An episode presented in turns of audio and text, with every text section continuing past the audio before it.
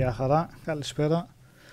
Ε, σήμερα ξεκινάμε χωρίς τον Γιώργο Καλύφα, μπορεί να μπει αργότερα. Οπότε θα κάνω τις συστάσεις εγώ.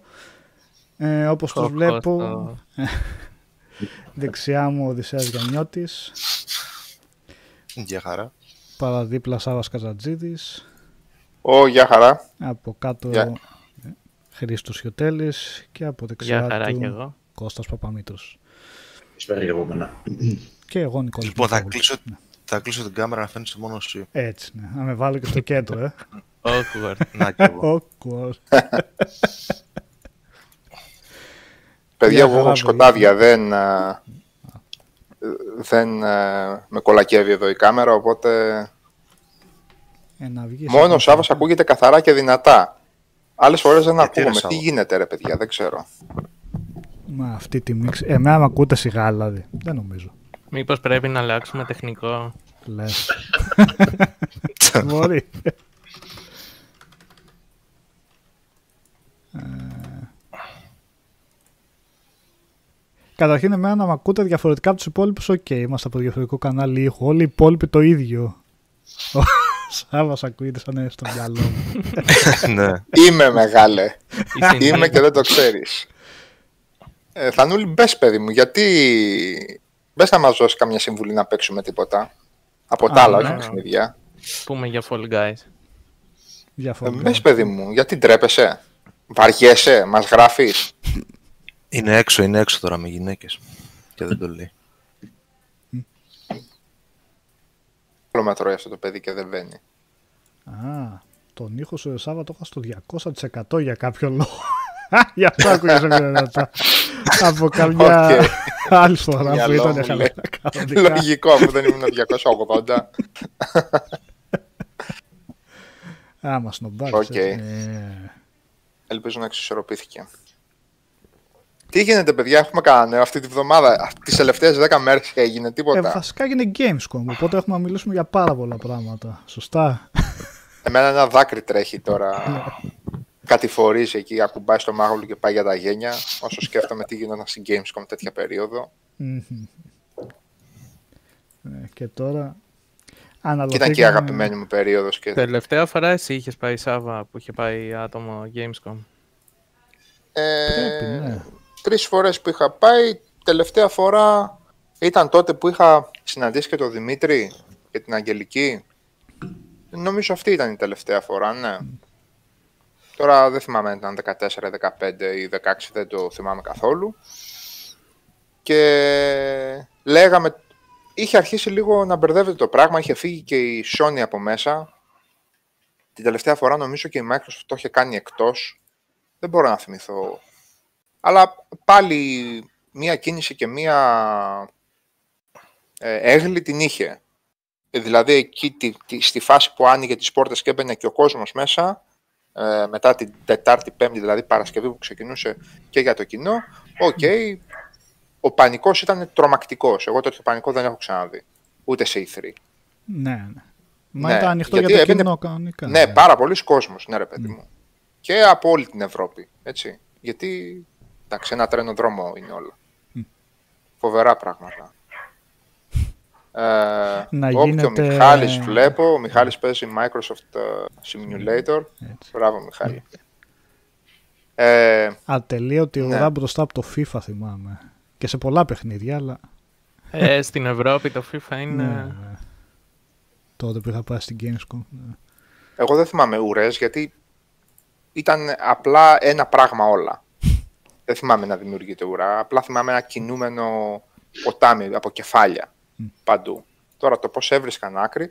Εκεί που θυμάμαι μεγάλη ουρά ήταν όταν ήταν να βγει το, το Star Wars στο Battlefront το, το πρώτο το, το, τα καινούργια, από τα καινούργια γενιάς.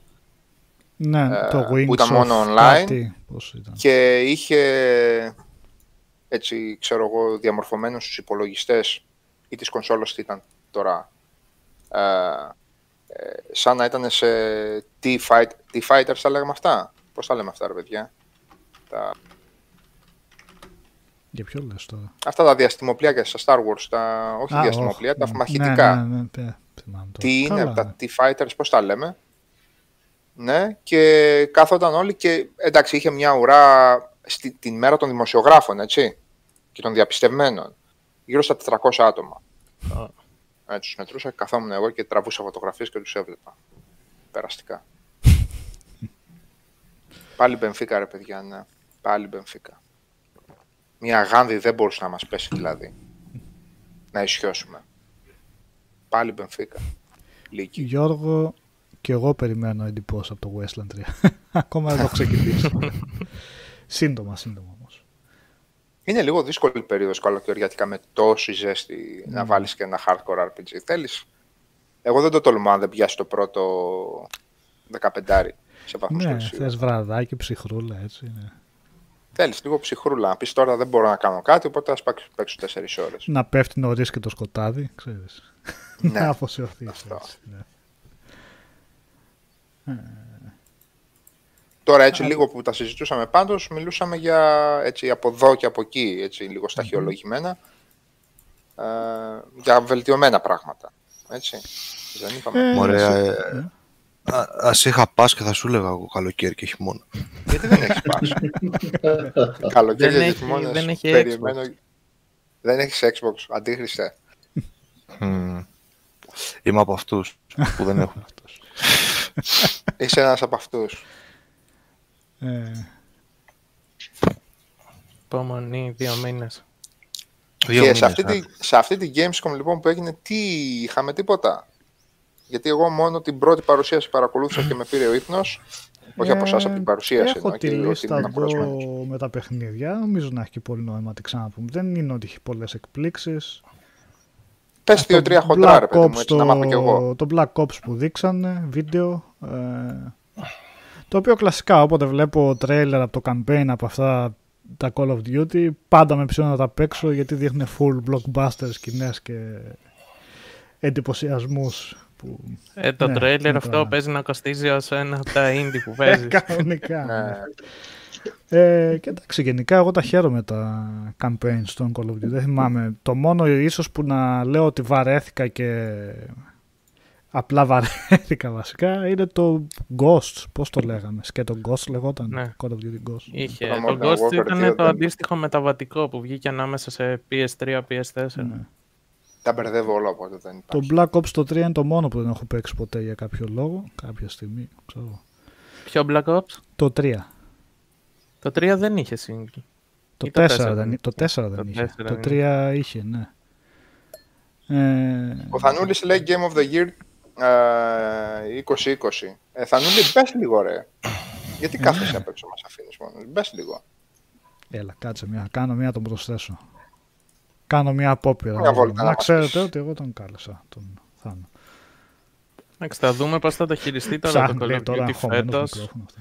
Γιατί έχει και το δωρεάν το Warzone παράλληλα και δεν ξέρω αν αυτό θα επηρεάσει καθόλου το... τις πωλήσεις του main παιχνιδιού. Έχεις καταλάβει να την νοιάζει την Activision. όχι, αν όχι. κυκλοφορεί. εντάξει, Τι να την νοιάζει. Τι να την νοιάζει. Αφού Αυτό βγάζει- ε, τα παρακολουθείς περισσότερο μάλλον. Δεν είναι λίγο περίεργο να βλέπεις να... Γιατί το Warzone ας πούμε είναι ένα Battle Royale που έχει σκοπό όπως τα υπόλοιπα Battle Royale να μείνει εκεί, να χτίσει τη βάση του και να παραμείνει. Επομένως Ισχύει. δεν φέρνει η ίδια τον, ε, ένα βασικό ανταγωνιστή της για να πάρει κόσμο από εκεί και να το βάλει. Ναι, Αλλά Πιάνει νομίζω άλλο τώρα κόσμο, με δεν την πιάνει άλλο κόσμο, ρε, κυκλοφορία. Chris. Δεν πιάνει άλλο κόσμο έτσι. Ή άλλες διαστάσεις του κόσμου Ξέρεις που το τι, κι άλλο Σάβα, θα παίζει το νομίζω- online του Call of Duty. Νομίζω ότι αυτοί που παίζαν το online του Call of Duty έχουν μειωθεί πάρα πολύ σε ποσοστό. Και εγώ, ας πούμε, που έπαιζα και ο Θάνος και άλλα παιδιά, ξέρω εγώ, το, το έχουν αφήσει, δεν παίζεται πλέον. Οπότε νομίζω ότι αυτοί που έμειναν πάνε Όπου κάποιος εύκολα site- προς το Warzone μεριά. Εύκολα Τώρα προς... δεν είναι. Προς το Warzone. Warzone μεριά. Και τώρα με την κυκλοφορία λογικά θα το κάνει και αυτό ένα ολικό update και θα φτιάξει ας πούμε το theme του να είναι το ο ψυχρός πόλεμος, φαντάζομαι. Θα γίνει ένα reskin ας πούμε του Warzone. Και στο Warzone, έτσι. Ναι. Καλησπέρα και από μένα. Καλώς τον. Ε, Τώρα θα μου ε, πεις free to play είναι το Warzone, οπότε δεν υπάρχει κάποιο θέμα κάποιος να πάρει το Black Ops και να συνεχίσει. Θα Ναι, μπορούσαν όχι. βέβαια κάλλιστα να τα ενσωματώσουν όλα αυτά με κάποιο τρόπο πιο Θα έτσι γίνει ομαλά. free to play όλο το Call of Duty να τελειώνουμε. Ναι, κάπως έτσι. Μακάρι. Πες μας ρε Θάνο, Ε, ε, κυριολεκτικά είμαι πια προετοίμαστος από ποτέ τρέχω να δω τι δουλεύει και τι όχι. Δεν ξέρω να ακούγομαι. Δεν ξέρω τι Πόσα Red γίνεται. Bull έχει. Πόσα Red Bull έχει. Σήμερα Ακούει. τίποτα, αλλιώς θα ήμουν ήδη έτοιμος. Αν είχα πιει θα ήμουν έτοιμος. Θα βλέπα κώδικα, δεν θα βλέπα, ξέρεις, οθονούλες, θα βλέπα γράμματα σαν το Matrix. Ε, τι να πω, ε, ωραί- ε, είναι ωραίο που κάνανε free to play το Warzone. Ε, το γεγονός ότι κρατάνε το multiplayer ακόμα ε, στα, στο κομμάτι που χρειάζεται, στο pay ας πούμε κομμάτι του παιχνιδιού και όχι μόνο το κρατάνε αλλά στην επόμενη γενιά θα αυξήσουν ε, την τιμή του παιχνιδιού από τα 60 στα 70 ευρώ. Ε, δεν ξέρω ποια ποια είναι η λογική τους, ε, αλλά αφού τους πετυχαίνει και αφού έχουν κόσμο, δεν νομίζω ότι χρειάζονται να το, χρειάζεται να το κάνουν ε, free to play όλο το παιχνίδι. Από εκεί καλά και δεν πέρα, υπάρχει εμάς σαν- κόσμος που δεν Ε; θέλει να παίξει τα, τα, τα, τα, τις μεγάλες αρένες και θέλει να παίξει άλλα παραδοσιακά modes στο multiplayer. Ε, ξέρεις τι κάνουν, ρε Σάβα, κάνουν δωρεάν weekends, γιατί πλέον ε, το Call of Duty Warzone και το Call of Duty το απλό είναι ένα αρχείο και όποτε θέλει η Activision ξεκλειδώνει το multiplayer, πετάγεται ένα κουμπάκι μέσα στο Warzone και σου λέει παίξε δωρεάν multiplayer για ένα Σαββατοκυριακό. Α. Και το κάνουν πολύ συχνά, οπότε παίρνουν τη δόση τους ε, από Μάλιστα. multiplayer όσοι παίζουν Warzone. Αλλά κοίταξε, σαν, σαν καταναλωτές, προφανώς θα ήταν πιο βολικό για όλους μας να είναι δωρεάν το multiplayer. Αλλά απ' την άλλη, φοβάμαι ότι μετά θα το. δικαιολογημένα κιόλας, θα το πίζανε στο microtransactions όπως ήταν πριν μερικά χρόνια. Και αυτό που συζητούσαμε και με τον Χρήστο αυτές τις μέρες ήταν ότι το, micro- τα microtransactions στο φετινό Call of Duty είναι ε, από. Αν όχι το, το, ο καλύτερος τρόπος που έχουν κάνει monetize το παιχνίδι εδώ και χρόνια, ε, σίγουρα είναι στα top 2-3 παιχνίδια Call of Duty που δεν ήταν ενοχλητικά τα microtransactions τους. Ίσως βολεύει γιατί έχουν και το Warzone να παίξουν όσο θέλουν με τα microtransactions. Ε, δεν, δεν, το, οπότε δεν το παρακάνανε, δεν το παρακάνανε Ναι. Χρήστο καθόλου φέτος. Απλά δεν τους βγήκε το παιχνίδι. Ε, είχαν ένα όραμα, ε, αλλά δεν, δεν τέριαξε στη φιλοσοφία του Call of Duty ε, το- το όραμα που είχαν. Τέρια- Τέριαξε όμως στη φιλοσοφία του Warzone. Δηλαδή, θυσιάσανε φέτος το, το Call of Duty όπως το ξέρουμε, για να τους πετύχει πάρα πολύ ωραία το Warzone. Ε, αλλά Καλά, αυτά Κόσμο. μακροπρόθεσμα, μακροπρόθεσμες οι βιασμοί είναι. Δεν σημαίνει ότι κάτι πάει καλά ή άσχημα σε ένα εξάμεινο και πω, πω, τη μεγάλη καταστροφή είναι. Αν επενδύουν στο, στο επιχειρηματικό τους κομμάτι, στο Warzone, ε, μπορούν να, να γίνουν ε, ηφηγένειες και κάποια άλλα κομμάτια του παιχνιδιού, έτσι, και να θυσιαστούν. μμμ, Ναι. ναι. Ε, Δηλαδή, Προφανώς μακροπρό... αυτό που- μακροπρόθεσμα, ρε, εσύ, Θάνο, θα, θα μπορούσε να, κάποια, σε κάποια φάση το Call of Duty να σταματήσει και αυτό το ετήσιο, το, το launch, ας πούμε, και να καταλήξει ένα Call of Duty πολυτελείας Fortnite; Δεν και να νομίζω, μείνουν Σάβα. μόνο εκεί Τους δηλαδή. Πιάνει πολύ, Όχι, ε. τους πιάνει πολύ αυτό το μοντέλο. Άμα δεις τι γίνεται κάθε χρόνο τέτοια περίοδο που ξεκινάνε τα πρώτα, Πιάνει. οι πρώτες επίσημες ανακοινώσεις, Μάλιστα. ε, γίνεται χαμός. Είναι σαν να βγαίνει... ε, Γίνεται αυτό που γίνεται με την Apple βασικά. Α, στην, ε, μόνο και μόνο στην υπόνοια του νέου κινητού αρχίζει και γίνεται μια τεράστια συζήτηση σε όλο το ίντερνετ και σε όλους τους κύκλους ε, του online και του competitive και των FPS για το καινούριο Call of Duty. Οπότε δημιουργεί hype, δημιουργεί είναι ε, σαν event όλη η κυκλοφορία. Άμα σταματήσει, δημιουργεί να, ένα άμα traction. σταματήσει να βγαίνει και γίνει απλά κυκλοφορούμε ένα update, ξέρω εγώ, μεγάλο, θα, θα χάσει πολύ από το hype. Έχει tease, έχει χάσει- θα- θα trailer, χάσει- μετά έχει multiplayer reveal, μετά κάνουν beta, early access, το ένα, το άλλο. Όλα αυτά θα χαθούν. Και άμα- σκε- σκέψου ότι θα χαθούν και πολλοί παίχτες, γιατί αν σε κάποιον δεν αρέσει το, ο βασικός κορμός του Call of Duty που κυκλοφορεί αυτή τη χρονιά, απλά κάνει skip αυτή τη χρονιά και περιμένει για το επόμενο. Αν ο βασικός κορμός μένει ίδιος και μετά έχουμε updates σε χάρτες, στην ιστορία, στα όπλα, Ναι. ε, αν κάποιος δεν, δεν αρέσκεται σε αυτό το βασικό κορμό, τελείωσε. Στην ουσία Έχασε είναι οι τον δύο, πέσο. Α, είναι οι σωστά. δύο σχολές, ας πούμε, της ε, Infinity Ward και της Treyarch και όποια και από τις δύο αν μείνει σαν βασική θα απογοητευτεί η άλλη μερίδα του κόσμου. Ναι, Σωστά, Προ- σωστά. Προτιμά τα αντίθετα. Τέλος πάντων. Ε, δεν, δεν, σαν, ε, ξέρω, εγώ, σαν fans του Call of Duty δεν νομίζω ότι θα, θα ε, είχα, είχαν πολλοί ε, παίχτες ε, αυτή την επιθυμία, δηλαδή να σταματήσει να βγαίνει το update κάθε χρόνο. Θα πιστεύω θα ήταν πιο βολικό για όλους μας σίγουρα είτε η τιμή να, να χαμηλώσει αντί να ανέβει, είτε το, το multiplayer να μείνει δωρεάν για περισσότερο καιρό από ό,τι είναι τώρα ξέρεις, ένα Σαββατοκύριακο ανά δύο-τρεις εβδομάδες. Αλλά εντάξει, Κάτσε, Το επειδή ετήσιο κάπου μοντέλο δεν νομίζω έχασα multiplayer δωρεάν, όχι για το Warzone, για τα το κανονικά- Warzone είναι έτσι κι αλλιώς κανονικό. δωρεάν. Το- Το Α, OK, multiplayer- ναι, είναι το... το, το multiplayer κομμάτι του, Ναι. το κανονικό multiplayer κομμάτι, Team Deathmatch κτλ. γίνεται δωρεάν τουλάχιστον Ναι. ένα Σαββατοκύριακο κάθε μήνα γιατί ξέρεις, τραβάει κόσμο. Όταν έχεις στο Warzone πολλούς παίχτες οι οποίοι δεν έχουν επαφή με το Call of Duty και τους λες, ε, δες πώς είναι και το multiplayer, ρε παιδί μου, σίγουρα Ναι. κάποιους από αυτούς θα τους κερδίσεις για να αγοράσουν το παιχνίδι. Ναι. Οπότε παίρνει λεφτά και από εκεί. Εντάξει, ε, έχουν κάνει πολύ έξυπνο marketing αυτή τη χρονιά, έτσι ώστε να μην χρειαστεί να βασιστούν στα microtransactions. Ε, Δηλαδή, ανοίγεις το Black Ops 4 και είναι αστείο το πόσα καινούργια όπλα είχαν βάλει μέσα στα κουτιά, πόσα κάμος, πόσους χαρακτήρες, πο- πόσα πράγματα υπήρχαν να αγοράσεις το παιχνίδι. Και ανοίγεις το φετινό Call of Duty και είναι, κοίταξε, αυτά είναι τα κάμος, αλλά αυτό κάνει, ξέρω εγώ, 600 code points. Σ' αρέσει, δεν σ' αρέσει, μην το πάρεις. Αυτό είναι το Ανθρώπινα Battle Pass. πράγματα. Ναι, ναι, ε, ανθρώπινα.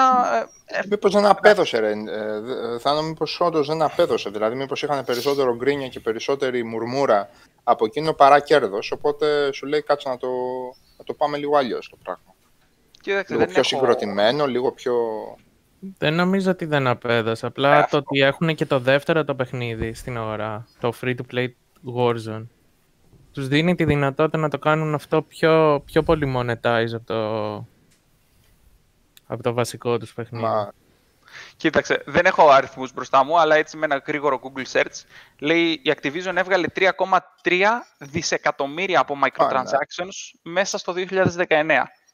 Επομένως δεν νομίζω να μην... ε, Πόσο γκρίνια να, να, να λάβεις για Όχι, να όχι. μην μπορείς να δικαιολογήσεις. όχι, το- ναι, όχι, κάτι άλλο επομένως είναι αυτό που εξηγείται. είναι, ναι. Ε, βρή- απλά βρήκανε τρόπο οι άνθρωποι και να ευχαριστήσουν, φαντάζομαι, τους... Ε, ε, sorry λίγο, ένα διάλειμμα, γιατί είχε πει την προηγούμενη φορά, την προηγούμενη εβδομάδα ότι είχε κάποια θέματα υγείας ο Γιώργος. Δεν λείπει για αυτό το λόγο, έτσι. Μια χαρά είναι απλά κάτι δουλειές του, του τύχανε και μπορεί να μπει στη συνέχεια. Ε, ναι, sorry. Για συνέχισε, Θάνο. Με συγχωρείς. Ξέρετε, μονώσεις, Όχι, σκάλες, αυτό ότι- βεράντες, βαψίματα, ξέρετε. Τα ξέρετε εδώ. Αυτό δεν ξέρω, δεν, μην το κουράσουμε ξέρω εγώ, με το Call of Duty. Είναι, τε- Απλά- είναι το κλασικό event ε, της χρονιάς. θα Καλά, μην κυκλοφορήσει, νομίζεις. θα βγει. Είμαστε κάποιοι που τέτοια περίοδο που σκάνε τα νέα μαθαίνουμε για το τι συμβαίνει στο Call of Duty και μετά δεν ξαναμαθαίνουμε. Είναι, Εγώ Τώρα τα ακούω αυτά είναι τα πράγματα. άθλος ότι Είναι έχει και μεγάλη τα δύο στην υπόθεση. αγορά, και το free-to-play και το κανονικό και πουλάνε και τα δύο. Ε, είναι κερδοφόρα πολύ. Μμ. Ναι, Και σε περίπτωση που ε, όσοι ξέρω εγώ δεν παρακολουθείτε τη σκηνή, το Warzone δεν φεύγει από την αγορά, δηλαδή δεν θα το πετάξουν, θα κρατήσουν το Warzone, το Battle Royale κομμάτι του παιχνιδιού και θα πετάξουν ό,τι εί- είχε μέσα από χάρτη και από όπλα και θα βάλουν μέσα τα καινούργια όπλα και ένα καινούριο χάρτη που θα έρθει από το Black Ops ε, κομμάτι του καινούριου παιχνιδιού. Δηλαδή, εν μέρη κάνουν αυτό που λέει ο Σάβα, το να μην πετάξουν το παιχνίδι και να κάνουν απλά update, αλλά θα το κάνουν μόνο στο Warzone, μόνο στο Battle Royale κομμάτι. Το υπόλοιπο θα Σε πετάξουν. κάτι νουμπάδικο τελείως. Το Ναι. Warzone αυτή τη στιγμή είναι το μόνο παιχνίδι Battle Royale το οποίο έχει παραπάνω από έναν χάρτη. Όχι. Το όχι. Warzone δεν έχει ένα χάρτη. Ε, το, συγγνώμη, PUBG το έχει Warzone, χάρτες. το, το Warzone έχει μόνο έναν χάρτη, δεν έχει παραπάνω από ένα χάρτη, έχει μόνο έναν χάρτη. Επειδή είπες και ένα Ε, χάρτη στο Black Ops που θα προκύψει. Ναι, από θα το Black Ops. πεταχτεί ο, ο υπάρχων χάρτης θα πεταχτεί. Α, θα πεταχτεί και ο θα υπάρχων έρθει χάρτης. ο χάρτης από τον Black Ops. Θα αλλαχτεί, θα Οκ. πεταχτεί, πάντως δεν θα είναι αυτό Ναι. που βλέπουμε τώρα. Ε, και, και δεν θα μπορούμε να ε, έχουμε πρόσβαση σε αυτό που έχουμε τώρα, θα έχουμε μόνο έναν χάρτη. Μμμ. Ε, αλλά παιχνίδια που έχουν παραπάνω χάρτες σίγουρα είναι το PUBG. Νομίζω έχει 4-5, δεν έχω ιδέα. Α, έχει φτάσει τέσσερις. Μπράβο. Ναι, ναι. Το Δεν ξέρω Apex και το Legends έχει Apex αλλάξει κανένα αν δύο έχει φορές. χάρτη. Ποιο; Το Έχει αλλάξει Fortnite δύο έχει φορές, ένα αλλά- χάρτη. Το άλλο της Ubisoft, το Hyperscape, έχει ένα χάρτη. Είναι και πολλά τώρα. Αυτό μ, είναι λίγο ευκολία τώρα στους developers, σίγουρα ευκολία, αλλά επειδή έκανε την αρχή το PUBG με μόνο ένα χάρτη, μήπως έχουν καλομάθει σε μόνο ένα χάρτη, δεν φαίνεται λίγο περίεργο online παιχνίδια να βγαίνουν με ένα μόνο χάρτη και να φαίνεται φυσιολογικό. Ε, αυ- Αυτό. ακολουθούν άλλου είδους τακτική, Νικόλα. δεν Αντί κουράζει να αυτό, δεν βγάζουν- καταλαβαίνω. Ναι. Αυτό, Περισσότεροι- αντί να βγάζουν νέους χάρτες, κάνουν update ε, στον χάρτη που παίζεις εδώ και τόσο καιρό. Δηλαδή, μια φορά το μήνα ή όταν αλλάζει η σεζόν του Battle Pass, κάνουν ένα update, ε, εξαφανίζουν μια περιοχή ή πλημμυρίζουν το χάρτη για να υπάρχουν άλλες διαδρομές. Κάνουν update. Ή βάζουν χιόνι άμα είναι χειμώνας. χιόνια, Γενικά ναι. το παρό... Εντάξει, Σαν να αυτά λένε είναι- την ιστορία τους μέσω του χάρτη. είναι. Ειδικά το Fortnite, ας πούμε, έχει μέρη που εξαφανίζονται, που πέφτουν μετεωρίτες και αλλάζει η πόλη, ας πούμε.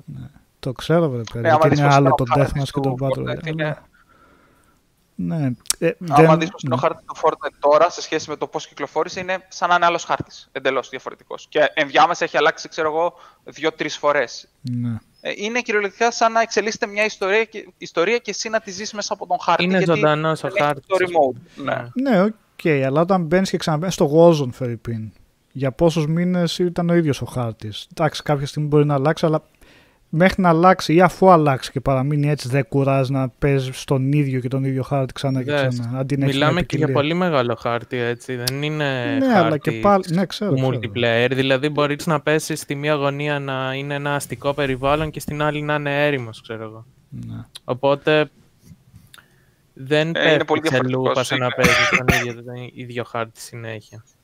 Αλλά σίγουρα κουράζει, έτσι. Άμα το παίζεις κάθε μέρα.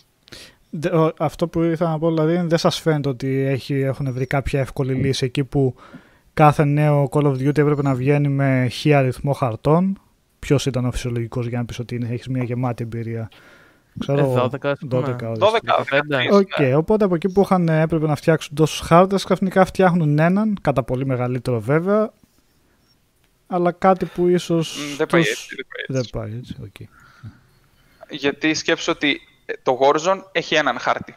Το Ναι. multiplayer έχει 14. Το, τα Ε, zombies έχουν άλλους 4. Αυτό λέω, ποιο δεν είναι είναι πιο κάθε εύκολο να κάνουν. Απλά ο όμως. χάρτης του Μα, Warzone αυτό- αυτό μέσα γίνεται κάθε του χρόνο, ρε. είναι σαν να έχει και τους άλλους μικρούς χάρτες του single player. Κατά κάποιο τρόπο. Δηλαδή Έχει είναι... κομμάτια. Έχει κομμάτια. Μισό λεπτό, μισό λεπτό, παιδιά, έχει, μισό λεπτό γιατί θα, μπερδευ, θα μπερδευτούμε τώρα. Το Call of Duty κάθε χρόνο έβγαινε και συνεχίζει να βγαίνει με multiplayer campaign και τρίτο mode.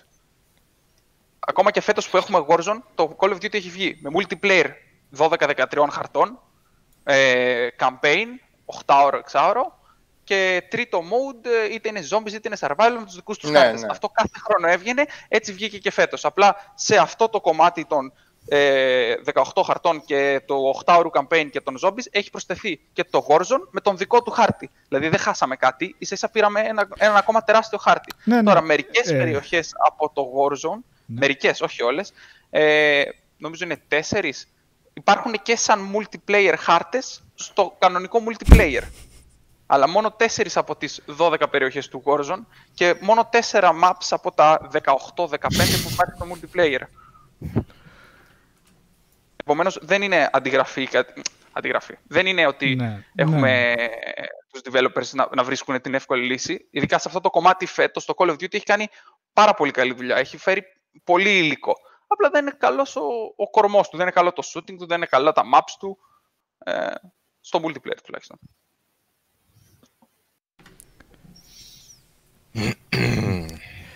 Ναι, οκ, το Αυτά. Warzone είναι και αυτό, έρχεται σαν συνοδευτικό, όχι σαν συνοδευτικό, έρχεται παράλληλα με το κυρίως Call of Duty και είναι και free to play. Η πιο πολύ ερώτηση μου ήταν για Battle Royale που βγαίνουν επιπληρωμή από μόνο τους, όπως το PUBG για παράδειγμα. Βέβαια τώρα μου λέτε έχει Το 4-5 PUBG χάρτες, οπότε το έχει πάει αλλού. Ξεκίνησε σαν μικρό project, γι' αυτό είχε ένα χάρτη. Μετά δεν αναπτύχθηκε δηλαδή γνωρίζοντας τι επιτυχία θα έχει και τι κέρδος θα έχει.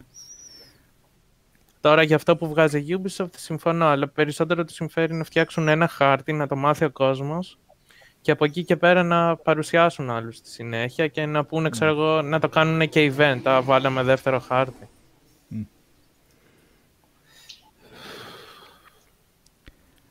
Ε, σαν Σάντο εδώ πέρα παραπονιέται. Λέει ότι θα μου ρίχνει και μια βουλιά όταν μιλούσα την ώρα που έπαιζε το βιντεάκι του Warcraft. Αλλά δεν φταίω εγώ στην Gamescom που δείξαν τα παράπονα στην Blizzard που άλλαξε τακτική. Μια ζωή όταν ήθελε να δείξει lore και λοιπά έβγαζε ένα υπερπροσεγμένο CGI βίντεο που τόσο καλό που πάντα έλεγα μακάρι να βγάλει ταινία με τέτοια ποιότητα. Αυτή τη φορά αποφάσισα να βγάλει στατικές εικόνες που απευθύνονταν μόνος στους ε, φαν του, του, του παιχνιδιού. Ιδάλλως μια χαρά το παρακολουθούσα και εγώ με, με ενδιαφέρον έστω και για το οπτικό του θέματος. Χώρια που κράτησε και πόση ώρα κράτησε έτσι. Το δείξαν σαν μην Ω. ταινία ήταν αυτό. Ε, δεν ξέρω, θέλετε να προσθέσουμε κάτι άλλο για το Call of Duty; Ναι, θα είχε μεγάλο ενδιαφέρον να έχει μια αποστολή όπου θα σε βάλει να δολοφονήσει το Ρίγκαν. Η επιλογή έτσι. Μμμ, θα το έπαιζα κι εγώ αυτό. Του χρόνου, του χρόνου.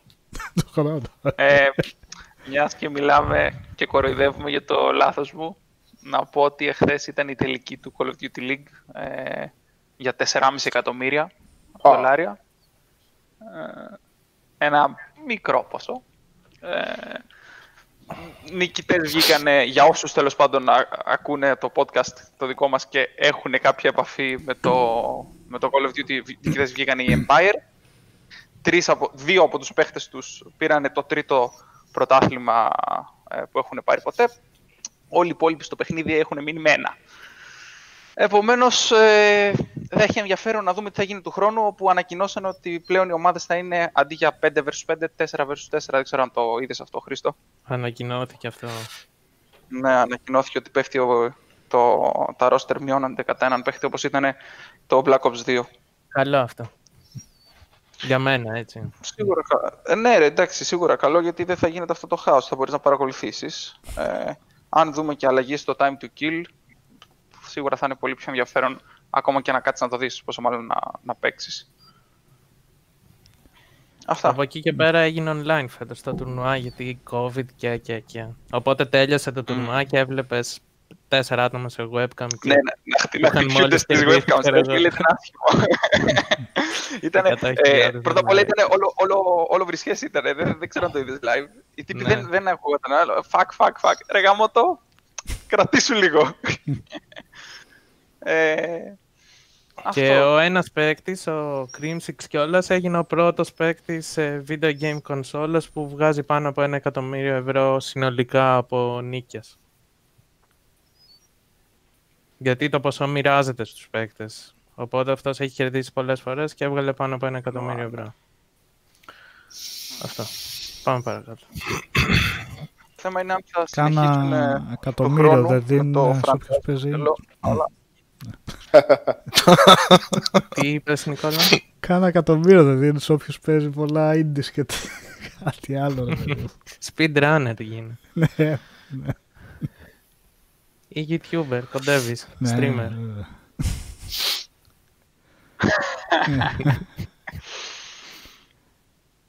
Έλα, έλα, πάμε παρακάτω. Εντάξει, ε, δεν είμαστε Δεν για οργανώνεται Call of Duty. κανένα. Είμα- Είμαστε άλλου είδους, άλλου είδους. Γιατί δεν οργανώνετε καμία ομάδα να βγάλετε κανένα φράγκο; Δεν μπορείτε να συμμετέχετε σε αυτά. Γιατί πρέπει να είστε Ε, στην Αμερική. Α, πρέπει να είστε στην Επίσης, Αμερική, ε. επειδή αυτό Πρέπει Πήγα να να το γίνει πω και η πριν, αλλά ζωή σου εντάξει. αυτό το πράγμα, έτσι. να παίζεις μόνο αυτό κάθε μέρα 6, 7, 8 ώρες. Καλά, ο Θάνος κάνει headshot πάνω από βασική- κινούμενο ελικόπτερο. Δεν- Πόσο παραπάνω δηλαδή.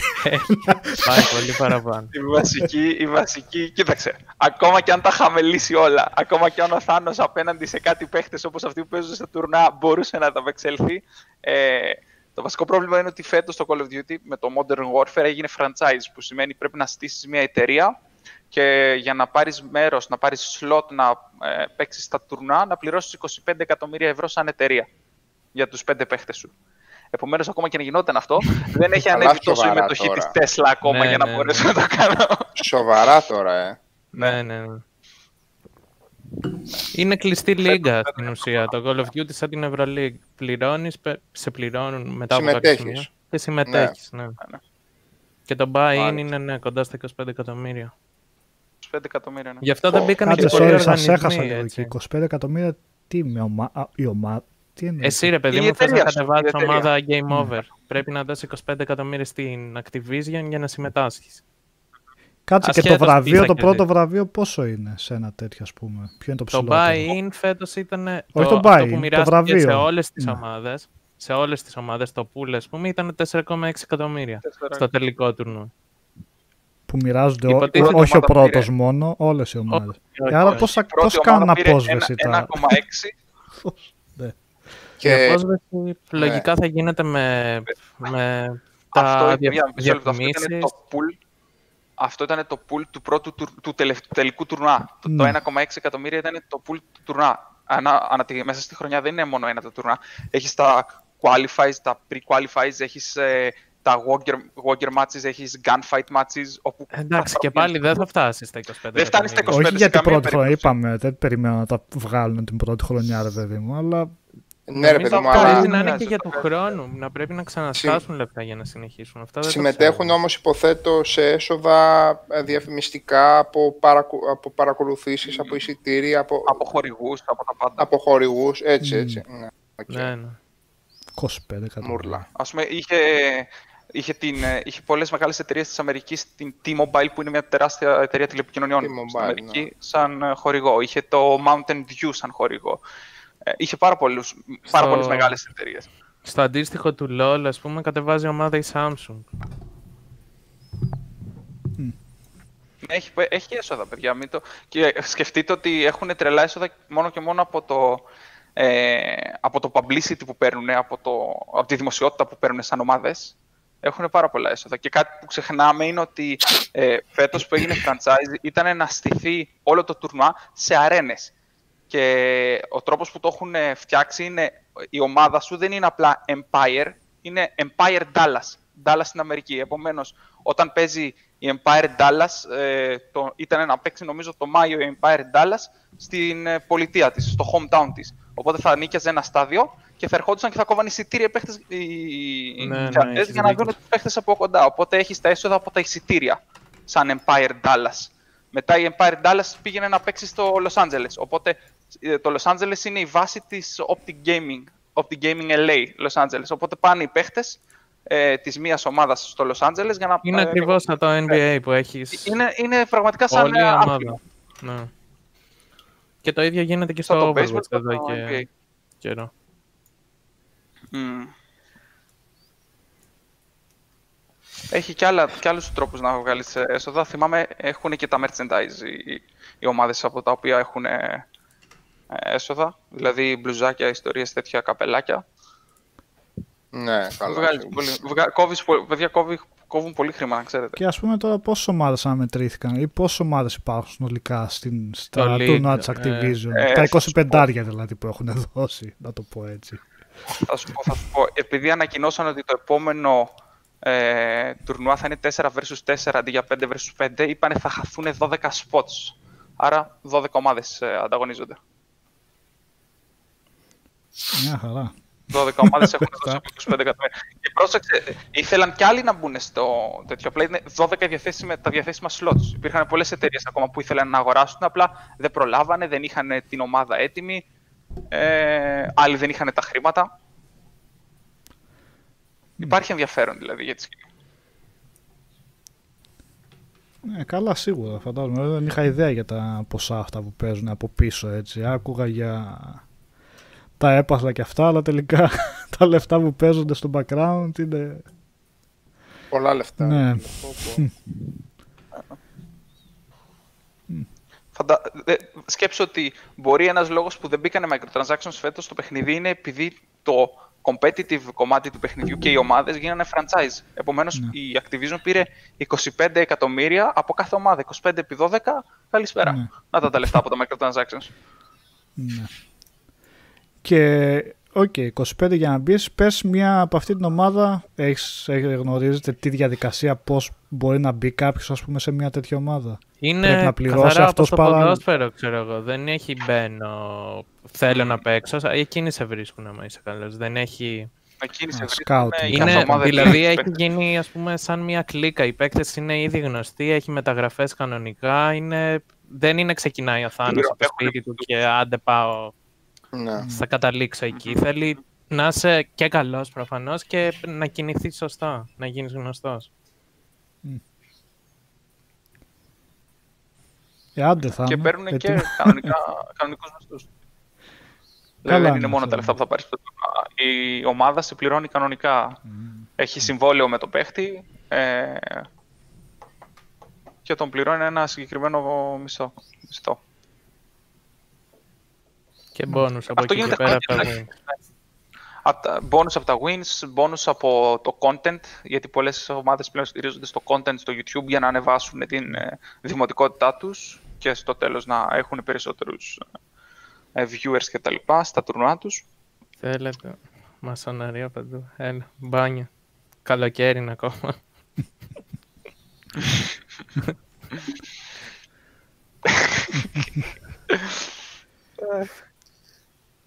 Ο Παναθηναϊκός ναι έχει ομάδα e-sport.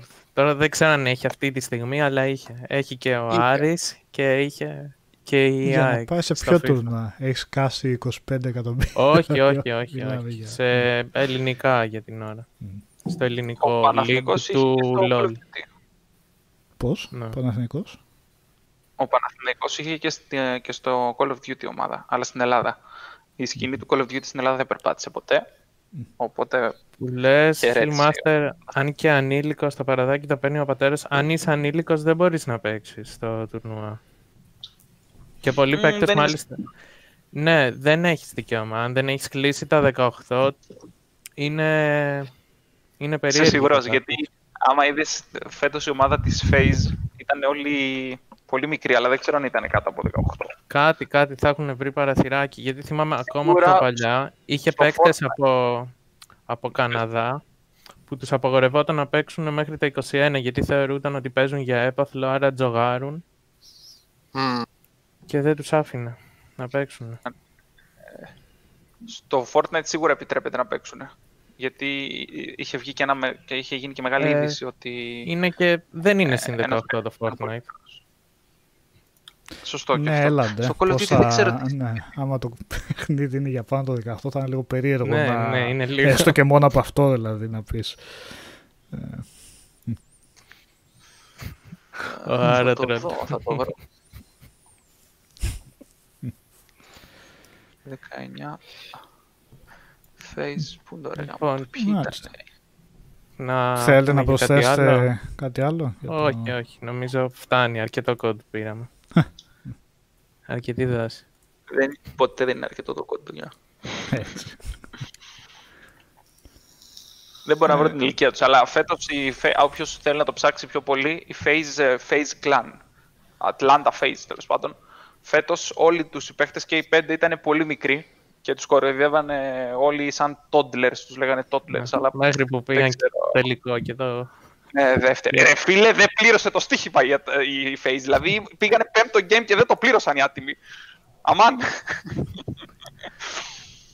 ε, με το Χρήστο, για όσους δεν καταλαβαίνουν, είχαμε ρίξει στοίχημα στην FaZe ότι θα νικήσει και μας πρόδωσε. Τι απόδοση έδινε; Έδινε Ένα καλή 80, απόδοση. ένα 80, ένα 80, ναι. Και δεν, δεν το, πήγανε, πήγανε 2-2 και μετά στο τελευταίο παιχνίδι χάσανε. Στα πένα. Αργήσαν να πάρουν μπροστά.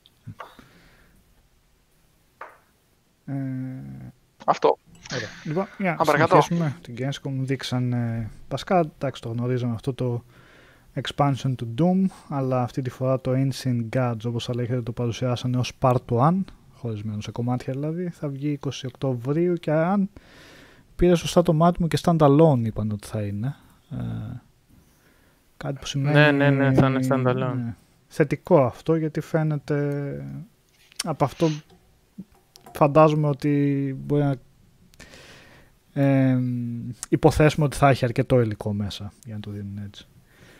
Ε, λίγο δεν ξέρω, λίγο λυπηρή να το πω έτσι κομψά η παρουσία της Bioware ε, το να δείχνουν για άλλη μια φορά να βγαίνουν με concept art και βιντεάκια από μέσα από τα γραφεία για το Dragon Age το, Πάλι. το καινούριο ναι. να μας δείχνουν σκηνές από, από τα motion capture δηλαδή έχουμε φτάσει στο 2020 δεν γίνεται να δείχνεις τέτοια βίντεο για να εντυπωσιαστεί κάποιος άλλος. Υποτίθεται το γνωρίζουμε ότι κάνουν παραγωγές εκατομμυρίων, αυτό είναι κάτι δεδομένο. Μου δείχνει τώρα να κάνουν κινήσεις και αυτά εκεί πέρα και να πούμε εμείς τι, α, τέλεια, κοίτα τεχνολογία χρησιμοποιούν. Μετά από τόσα χρόνια νομίζω περιμένεις να δείξουν κάτι πιο απτό από το παιχνίδι. Γιατί τελευταίο παιχνίδι που έβγαλε η Bioware ήταν το Andromeda, σωστά; Και αυ... Όχι, το Anthem τι λέω. Το Anthem. Το Anthem. Το Anthem, ναι, τι λέω. Ναι, το έχουμε ξεχάσει αυτό. Φαντάσου να θες να το ξεχάσεις. κανονικά, κανονικά. Έχει μπει στο χρονοβούλο από τις ιστορίες και κανείς δεν ξέρει τι γίνεται και με το recall και με το overhaul και με το... Ρε στη Σάβα, πριν μερικούς μήνες είχαν βγει, ε, αν το θυμάμαι καλά, είχαν πει ότι εργάζονται λίγα, πολύ μικρή ομάδα. Ε, ακόμα. 15 άτομα είχαν 15 πει άτομα. ότι Τι προσπαθούν recall να να κάνεις αντιστρέψουν προς την αυτό, κατάσταση ναι. τώρα, εντάξει. Δεν γίνεται. Δηλαδή, και από Τι ό,τι overhaul. καταλαβαίνεις ότι έχει πολύ χρόνο ακόμα μπροστά του. Άρα, πολύ μικρή ομάδα στην οποία έχουν αναθέσει ακόμα σχέδια φτιάχνουν φαντάζομαι για το πώς, πού θα κινηθούν και αυτά, όχι κάτι, δεν, δεν ξέρω καν αν όταν είχαν κάνει τη δήλωση φτιάχναν κάποιο υλικό. Τι συνεχίζουν και επιμένουν σε αυτό το Anthem, δεν ξέρω. Δεν- Κοίταξε, πέρα από τη δήλωση ότι προσπαθούν να το διορθώσουν, δεν, δεν έχουν κάνει τίποτα άλλο. Οπότε δεν ξέρω κατά πόσο επιμένουν. Απλά το είπανε μία φορά. Δεν μπορεί να ήταν κανένας μεθυσμένο. Α Ναι. το φτιάξουμε, μωρέ. Και το κάνανε είδηση. Κατάλαβες. Τώρα, ναι, για το Dragon Age, τι να πω. Ναι. Φαίνεται ότι και αυτό έχει πολύ μέλλον ακόμα μπροστά του. Το θέμα είναι τουλάχιστον να έχουν ένα συγκεκριμένο όραμα και όντως να γίνεται σωστή ανάπτυξη και να μην γίνει κάτι σαν το Anthem ή σαν το Andromeda που είχαν βγει μετά βέβαια πολλές ιστορίες ότι κατά τη διάρκεια της ανάπτυξης και των δύο παιχνιδιών η ηγεσία της ομάδας τα είχε λίγο χαμένα και άλλαζε αποφάσεις για το πού θα κινηθούν, πώς θα παίζονται, τι σενάριο θα έχουν. Στο Anthem ειδικά η ιστορία για το τι συνέβαινε εκεί πέρα είναι, ναι, είναι λίγο τραγελαφική. Ε, μακάρι στο Dragon Age τουλάχιστον να έχουν κάποιο συγκεκριμένο όραμα. Πήρε τίτλο Game of the Year στην Gamescom, ναι, σε αυτά τα βραβεία που δίνανε, δεν το παρατήρησα καλά. Ε, ανακοινώσαν επίσης το Sam and Max, αλλά σε VR, τώρα αυτό δεν ξέρω, θετικό αρνητικό Οκ. πώς θα το πάρει ο καθένας, δεν ξέρω. Οκ, εντάξει. Το World of Warcraft εδώ πέρα που μου τη λέει ο Σατσάντο. Εγώ λίγο βαρέθηκα, οκ. Ε, το Outriders δείξανε ένα τρέιλερ αυτό. Δεν ξέρω, ούτε κρύο ούτε ζέστη εντελώς. Αυτό τι είναι, looter shooter; Ναι, αλλά Killer. πώς, Destiny είπες. Ναι. Destiny Killer, είναι, Destiny. τι είναι αυτό; Φαίνεται, ναι, ναι, φαίνεται, άμα το δεις, κάτσε θα βρω ένα βίντεο. Για πες Θάνος και θα μπορώ έτσι να βάλω κάτι. Ω, Τίποτα, είναι ένα looter shooter όπως το Ποσάβας, το οποίο είναι προ- τρίτου προσώπου. Α, Έχει μέσα έτσι sci-fi στοιχεία, αλλά κατά κύριο λόγο χρησιμοποιούν για τις μάχες, ε, ξέρετε, κάτι ε, λόγχες, κάτι σπαθιά, τέτοια πράγματα. Οπότε δεν ξέρω πώς θα τους βγει αυτό, ειδικά στο looting κομμάτι που ακριβώς θα αναπτύξουν νέα όπλα και νέες κατηγορίες. Δεν έχουν δώσει πάρα πολλά στοιχεία. Νομίζω στα πυροβόλα όπλα πιο πολύ. Στο είχε πυροβόλα, νομίζω δεν είχε πυροβόλα όπλα. Αν δεν κάνω λάθος δεν είχε πυροβόλα όπλα. Είχαν δείξει ένα με τις κλάσεις του παιχνιδιού και ήταν δηλαδή, Jersey Light μήπως... δύο σπαθιά για να μπορέσει να τρέχει πιο γρήγορα και να κάνει ε, slides και τέτοια, οπότε δεν ξέρω κατά πόσο θα έχει πυροβόλα όπλα. Έχουμε αυτό. Ποιο μωρέ. Έχει Ποιος; όπλα το αυτό. Ναι, το Outriders, Δεν τον εσύ μπερδε- Θάνο, μήπως τον μπερδεύεις με άλλο, Ρε, ναι. Μήπως, τον μήπως το μπερδεύω. μπερδεύεις με το, με το Godfall, μήπως το μπερδεύεις. Α, μπορεί ρε φίλε. Φαντάσου. ναι, έχεις δίκιο, έχεις δίκιο, παιδιά. Ναι. Ό,τι είπα, απλά για Godfall. Ξέρω τι διά. ναι, ναι, ναι, ναι, ναι, έχετε δίκιο, έχετε δίκιο, έχετε δίκιο. Πω, φαντάσου. Είναι αυτό. Λοιπόν, το πάμε Godfall, πάλι απ' είναι την- το Outriders, είναι το Avengers που βγαίνει, είναι το Gotham Knights που δεν ξέρουμε ακριβώς τι είναι, που μάλλον κάτι τέτοιο θα είναι. Ε, Εκείνο Είναι διπλό τα κόμμα, υπάρχοντα. πες.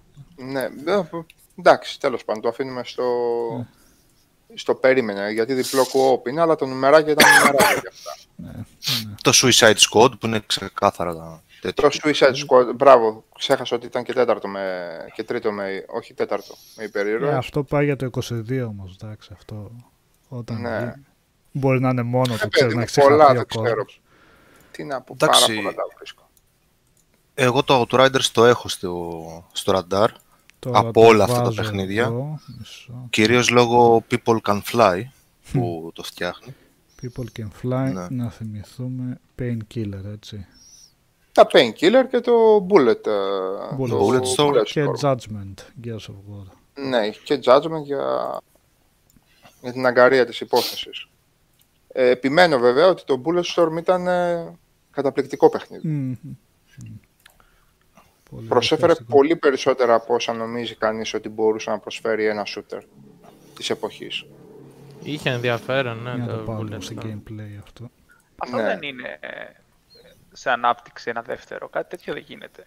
Νομίζω Το ένα Bullet remake Storm. είχε βγει. Και, όχι, remaster. Είχε βγει Remaster, κάτι ναι, ναι. remaster, Δεν, ε, μία καινούργια έκδοση είχε βγει. Δεν είναι Το- Είναι, battle. είναι, Όχι, δεν είναι είναι battle. παλατούχα ομάδα αν δεν έγιναν δραματικές αλλαγές στο προσωπικό και στο, και στο δυναμικό, Μμμ. στο εργασιακό δυναμικό, δηλα- στο εργατικό δυναμικό της ε, εταιρείας. Ε, Και το judgment. Τώρα ρε παιδιά, οκ, θα μου πεις τώρα, κακώς βγάζουμε από τέτοια πράγματα συμπεράσματα. Αλλά να, επειδή Τι μωρέ. Πες ναι, το. επειδή, ναι, οκ, οκ. Λοιπόν, επειδή μπαίνουμε πολλές φορές σε συζητήσεις για τα system sellers, για τα πόπο όλος ο κόσμος αυτό θα πάρει, πόπο θα βγει το, η τάδε κονσόλα, π.χ. PS5 τώρα και εφόσον έχει το Ratchet Clank θα κλάψουν μανούλες και εγώ δεν ξέρω τι. ναι. Το κανάλι, το, το gameplay βίντεο της Gamescom, το εντυπωσιακό, γιατί ούτως ή άλλως εντυπωσιακά είναι τα Ratchet Clank, τη Sony, τη Sony, το επίσημο κανάλι στο YouTube, που έχει το gameplay βίντεο, σήμερα έχει 900.000 views. Οκ. μμμ. το Batman Gotham Knights σε ένα κανάλι από έναν YouTuber που ασχολείται με trophies και με τέτοια, οκ, είναι τρεις μέρες πριν, ρε παιδί μου, από το Ratchet Clank, αλλά το Ratchet Clank δεν νομίζω από εδώ και πέρα άρχι- να τσιμπάει μετά το τριήμερο, από τη στιγμή που ανακοινώθηκε πολλά views, ας πούμε, σε ό,τι αφορά, ως, ο- εννοώ σαν ε, μέτρο ένδειξης ε, του ενδιαφέροντος του κοινού. Το Batman Gotham Knights, ε, το gameplay από ένα περιφερειακό κανάλι που μου βγάζει τώρα στα σχετικά, ε, ενός τρίτου δηλαδή που το έκανε αναπαραγωγή, είναι στο 1,5 εκατομμύριο προβολές και εννοείται από το ίδιο περιφερειακό κανάλι, MKI Sunfire είναι το, το κανάλι που πολλές φορές Μμ. έχει και οδηγούς και τέτοια, γι' αυτό το ξέρω. Για το Call of Duty, που είναι τελείως περιφερειακό και τρίτο κανάλι, έχει επίσης ένα εκατομμύριο views. Αυτό είναι για μένα πάντα ενδεικτικό, γιατί κάθε φορά καταπίνουμε μετά τις λέξεις. Και αυτά τα μεγαλόστομα, τα... αυτό είναι system seller και αυτό δεν είναι system seller και αυτό να δείτε θα σπάσει τα μία και αυτό θα, θα τα σπάσει όλα και εγώ δεν ξέρω τι και όλα σπάνε τελικά. Ε, το Ratchet Clank, έτσι, για να το βάλουμε λίγο στο μυαλό μας, δεν είναι system seller. Δεν νομίζω να ποτέ να ήταν system seller τα Ratchet Clank.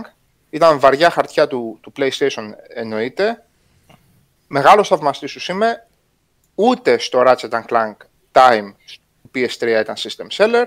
Ούτε στο 4 το, και το Quest for Booty και το... Πώς το λέγαμε το, το τρίτο. Δεν το θυμάμαι τώρα. Στο PlayStation 3. Ούτε το remake του πρώτου, το κουτσουρεμένο remake του πρώτου, στο 4 ήταν κάποιο system seller, ούτε τίποτα. Έτσι. Δέστε αυτές τις... α, Τα system seller πέρα από τα βαριά χαρτιά και τα πολύ βαριά ονόματα επίπεδου God of War, Last of Us, ε, Uncharted και ίσως 3-4 ακόμα, τα system seller των κονσολών είναι τα μεγάλα multiplatform παιχνίδια ανάλογα με το πού θα κάτσει ο κόσμος και σε ποια κονσόλα και σε ποια πλατφόρμα μάλλον, για να μην λέμε κονσόλα, σε ποια πλατφόρμα θα τρέχει το μεγάλο ενδιαφέρον, θα γίνουν οι μεγάλες οι, οι, οι συμφωνίες, θα μπαίνει το έξτρα υλικό, θα είναι πιο καλό το, και πιο ομαλό το, η online εμπειρία και εγώ δεν ξέρω τι. Θα μαζεύονται οι παρέες και όλα αυτά. Αυτό που έγραψε σήμερα πολύ χαρακτηριστικά ο Θάνος σε, μια, σε κάτι συζητήσεις περίεργες που, είχαμε, που είχαν εκεί στο Discord. Ε, εκεί είναι η παρέα από το τάδε παιχνίδι. Εκεί θεωρώ ότι θα συνεχίσει το όλο σκηνικό. Οπότε εκεί θα πάμε. Ε, βέβαια. Τελείως ενδεικτικά, θα μου πεις τα μισά που έχω πει, ίσως και παραπάνω από τα μισά, είναι αυθαίρετα συμπεράσματα, αυθαίρετα για, για, για τον τρίτο που ακούει. Για μένα δεν είναι αυθαίρετο το συμπέρασμα, είναι σχεδόν σίγουρο. Για μένα αυτό που λέω. Ο τρίτος που ακούει θα το εκτιμήσει εν καιρό. Έτσι. Ή το άλλο το αστείο ότι το Demon Souls ή το remake του Demon Souls θα είναι system seller. Εδώ δεν είναι system seller τα Dark Souls και τα κανονικά, τα, οι κανονικές κυκλοφορίες και τα Sekiro. Θα είναι το remake ενός νης παιχνιδιού. 100% νης παιχνιδιού. Ε, εκτός αν έχουμε αμφιβολίες στο ότι είναι νης το παιχνίδι, έτσι. Okay. Ε, δεν είναι καθόλου τυχαίο, Σάβα, το promotion ενός παιχνιδιού σαν τον Godfall στο PlayStation 5. Ναι. Ακρι... Ακολουθεί ακριβώς αυτή τη λογική που περιγράφεις τώρα. Φρέσκο game as a service παιχνίδι, να μαζέψεις το κοινό του, πάμε να παίξουμε το επόμενο multipla... ε, multiplayer. Και να καθιερωθεί Έτσι- η συγκεκριμένη κινείται το πλατφόρμα πράγμα. σαν βασική, έτσι. Α, κάτσε, αυτό θα είναι ε, multiplatform ή μόνο, είναι PC, Μόνο PlayStation 5? PS, ναι, PC, PS5. Α, PC, PS5. Ναι. Μμ. Γι' αυτό κάνουν και τα deals οι εταιρείες με το Call of Duty, με το Destiny, με, με όλα αυτά τα μεγάλα multiplayer παιχνίδια. Μμμ. Δηλαδή το ότι το Call of Duty θα παραμείνει στη Sony μπορεί να είναι αδιάφορο για τους περισσότερους και για μένα, αλλά δείχνει, δείχνει ότι πιστεύεις σε αυτό η Sony. Ότι Ακόμα και αποδείχνει- σε ένα- Μα, Το έχουμε ξανά... Ακόμα- ναι. Ακόμα και σε ένα παιχνίδι σαν το Avengers, ρε παιδιά, που βγαίνει τώρα μεθαύριο. Τα deals που γίνανε, ας πούμε, από πλευρά Sony με τον Spider-Man. Όλα αυτά για αυτόν τον λόγο γίνονται. Άσχετα, ασχέτως τώρα περιγράφω μια κατάσταση, έτσι. Ασχέτως αν εμείς ε, κινούμαστε, δεν κινούμαστε προς αυτή. Και Οκ. θέλουμε να τα παίξουμε όλα, έτσι. Ναι. Ναι, εντάξει, για μένα μπορεί να είναι άλλο παιχνίδι system seller, αλλά Σύμφωνοι, ρε παιδί μου. Λέω τώρα για... Ο Απλά- Μακρένας πολύ σωστά, πολύ σωστά α, επισημαίνει σαφώς το Spider-Man, το οποίο ήταν ε, ο πιο πετυχημένος αποκλειστικός τίτλος ε, της Sony, έτσι. Νομίζω αυτό μας έλεγε την άλλη φορά και ο Γιώργος, αυτό δεν λέγαμε. Ναι, ναι, είναι, είναι. Ναι, το Spider-Man. Και το Grand Turismo που λέει είναι το παιχνίδι το Το exclusive. Gran με Turismo είναι περισσότερες συ- πωλήσεις. συνυφασμένο με το... Ναι. Έτσι, με το... Η σειρά μήπως, με τις περισσότερες πωλήσεις. Όχι, έχει παιχνίδια Grand Turismo πάνω από 15-16 εκατομμύρια. Ναι, πωλήσεις. εντάξει, ναι, είναι... Ποιο, μέχρι το 4 στο PlayStation 2. Στο, νομίζω το ρεκόρ πρέπει να είναι στο 4 ή το 4 ή το 5 να έχει τα περισσότερα. Αλλά όλα παίζουν πάνω από 10 εκατομμύρια. Τα μεγάλα. μμμ. Από εκεί και πέρα όταν, όταν υπήρχε το Xbox το 360 ήξερες ότι το Call of Duty είναι παιχνίδι του Xbox. Άσχετα αν το έπαιζες εσύ στο PlayStation ήταν αυτό. Ήταν θα πάρω Call of Duty, θα πάρω Xbox. Δεν, δεν έστεκε το να πάρεις PlayStation για να, πάρε- για να παίξεις Call of Duty. Για διάφορους λόγους. Για το live, για το marketing, για το καλύτερο χειριστήριο. Για όλα αυτά. Ε, Σπύρο, ο Σπύρος αναρωτιέται αν το Sekiro με 5 εκατομμύρια shipped είναι niche. Πρώτα απ' όλα το 5 εκατομμύρια shipped και όχι sold ίσως ε, κάτι λέει. Σε τρεις ε, major πλατφόρμες εννοείται ότι είναι niche το 5 εκατομμύρια. Εννοείται ότι είναι niche. Συλλογίνανε mainstream όμως, έτσι, όλα τα παιχνίδια της From. Όχι. Εντάξει, είναι αυτό. που, ε, Ο Σάβα περιγράφει κάτι άλλο τώρα όμως. Δηλαδή, σκέψου τώρα είμαστε μια παρέα 5-10 άτομα και παίζουμε, ας πούμε, Sea of Thieves, έτσι. Και βγαίνουν νέες κονσόλες. Και θέλουμε να συνεχίζουμε να παίζουμε Sea of Thieves. Ε, τι θα πάρουμε, ρε παιδιά; Ναι, το Series X αυτό θα πάρουμε ήταν να σαφώς συνεχίσουμε. Το, ναι, σαφώς αυτό ήταν το, το σκεπτικό στο ποιος κρατάει και τι κρατάει τι αυτή τη στιγμή και ποιος παίζει τον μεγαλύτερο ρόλο. Αυτό δεν ισχύει τώρα, έτσι. Το 360 Όχι. δεν έκανε τη μεγάλη του επιτυχία και χτύπησε στα ίσια το PlayStation 3 ε, ε, για άλλους λόγους. Το έκανε γιατί ήταν η βασική πλατφόρμα το Call of Duty. Ναι. Έτσι, όχι επειδή είχε το Halo. Όλα μαζί τα Call of Duty πούλησαν περίπου 40 φορές περισσότερο από τα Halo στο, στο 360. Και αυτό συνεχίζει και, και υπάρχει. Και μπερδεύουμε πάρα πολύ την, την πραγματικότητα τη δική μας που α, απο- α, αποτελούμε ένα τελείως hardcore. Με όλη την έννοια της λέξης. Το λέω αυτό. Hardcore κοινό και σαν κοινότητα καλύπτουμε τα πάντα Μμμ. έτσι, από τους πιο τρελούς ε, obscure ε, ιαπωνικούς τίτλους που παίζει ο Σταύρος και πολλά παιδιά στο φόρουμ και στην παρέα, μέχρι τα, όλα τα, το τελευταίο υποπέχνιδο που βγαίνει στο Switch. Το υποπέχνιδο δεν το πάει, υποτιμητικά το λέω, το παιχνιδάκι του παιχνιδιού franchise, μέχρι multiplayer, μέχρι α, arenas, μέχρι full indie, μέχρι όλα τα καλύπτουμε εδώ σαν, α, σαν κοινότητα. Ε, Και δεν μπορούμε σε καμία περίπτωση να είμαστε χαρακτηριστικό δείγμα του τι κινείται σαν system seller στην ίδια, ε, στην ίδια τέτοια, έτσι, στη, στις ίδιες κατηγορίες. Εντάξει, είμαστε και έξι άτομα τώρα που δεν παίζουμε και όλα τα ίδια, έτσι. Ναι, γι' αυτό λέω καλύπτουμε τα πάντα, εννοείται. Μόνο τα Ναι. ίδια δεν παίζουμε. By the way, το Avengers μας ήρθε σήμερα. Κωδικός. Κατεβαίνει ήδη το παιχνίδι, είναι γύρω στα 60 γίγα. Δεν υπάρχει κανένα απολύτως εμπάργο από τη Square Enix. Δηλαδή με το που κατέβει μπορούμε να το βάλουμε ας πούμε για stream, ξέρω εγώ. Ε, από Τετάρτη λογικά θα έχουμε να δείξουμε κάτι γιατί έχουν στείλει και του Γιώργου ένα δεύτερο να το δούμε σε co πώς πάει η δουλειά. Για όσους ενδιαφέρονται. Εγώ δεν πολύ ενδιαφέρομαι, αλλά εντάξει. Αλλά θα το Για το co-op ή για το Avenger. Για το Avengers σαν παιχνίδι. αλλά οκ, θα, θα έχουμε αντικειμενική ματιά. στο Εσύ τι συγκεκριμένο. έπαιζες στην beta, έπαιζες; Ναι. Α, οκ. Ναι. Ε, ενδεχομένως ήταν λίγο περιοριστική στο τι έχει να σου δώσει γενικότερα ο τίτλος, οπότε κρατάω μια πισινή Μμ. να δω πώς θα είναι η τελική έκδοση. Θα δείξει. Θα δείξει. τι αριθμό κεντρικών αποστολών Η- έχει, πόσο προσεγμένες μπορεί να είναι. Ε, γιατί δείξει, τώρα δεν στην ξέρω, είναι πέτα μπορεί να τη γεμίσανε και με τα τις απλές αποστολές και σε αυτές του χάρτη που είναι απλά για να μπαίνεις να μαζεύεις αντικείμενα και Ως- τέτοια. Ω επιστοπλίστων τέτοια, τέτοια είχε missions. Μμ. έτσι, πολύ απλά ας πούμε. Οι servers ανοίγουν early access ε, της- στην PS, στο PS4, PS4 έκδοση έχω. Αύριο τα μεσάνυχτα. Δηλαδή και τώρα να κατέβει το παιχνίδι δεν μπορώ να το βάλω να παίξω. Είναι, είναι κλειστοί οι servers. Και το παιχνίδι κυκλοφορεί νομίζω 6 του μήνα ή 8, Ε. δεν θυμάμαι. 9, Θα σου κάπου πω. εκεί. 8 νομίζω.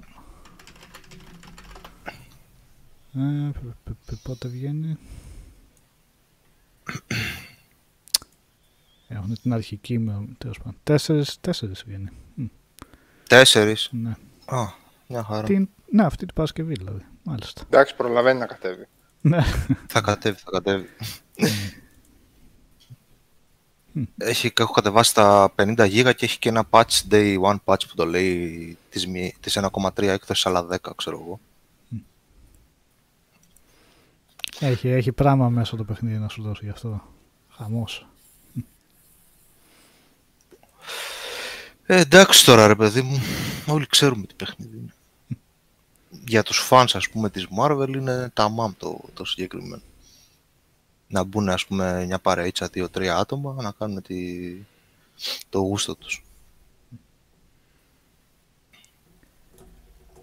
Ε, κάτι άλλο από την Gamescom.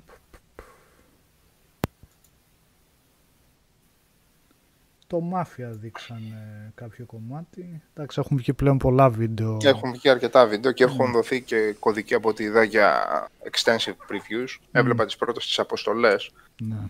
Ε, είχε και την αποστολή εκεί με, την, ε, με τα ποτά στην εξοχή την νύχτα. Μμμ. Είδα checkpoints εκεί πέρα ευτυχώς. Έβλεπα save εκεί που- εκεί πέρα να γίνεται δηλαδή. Εμένα μου φαίνεται εντυπωσιακό το, το remake που έχει γίνει.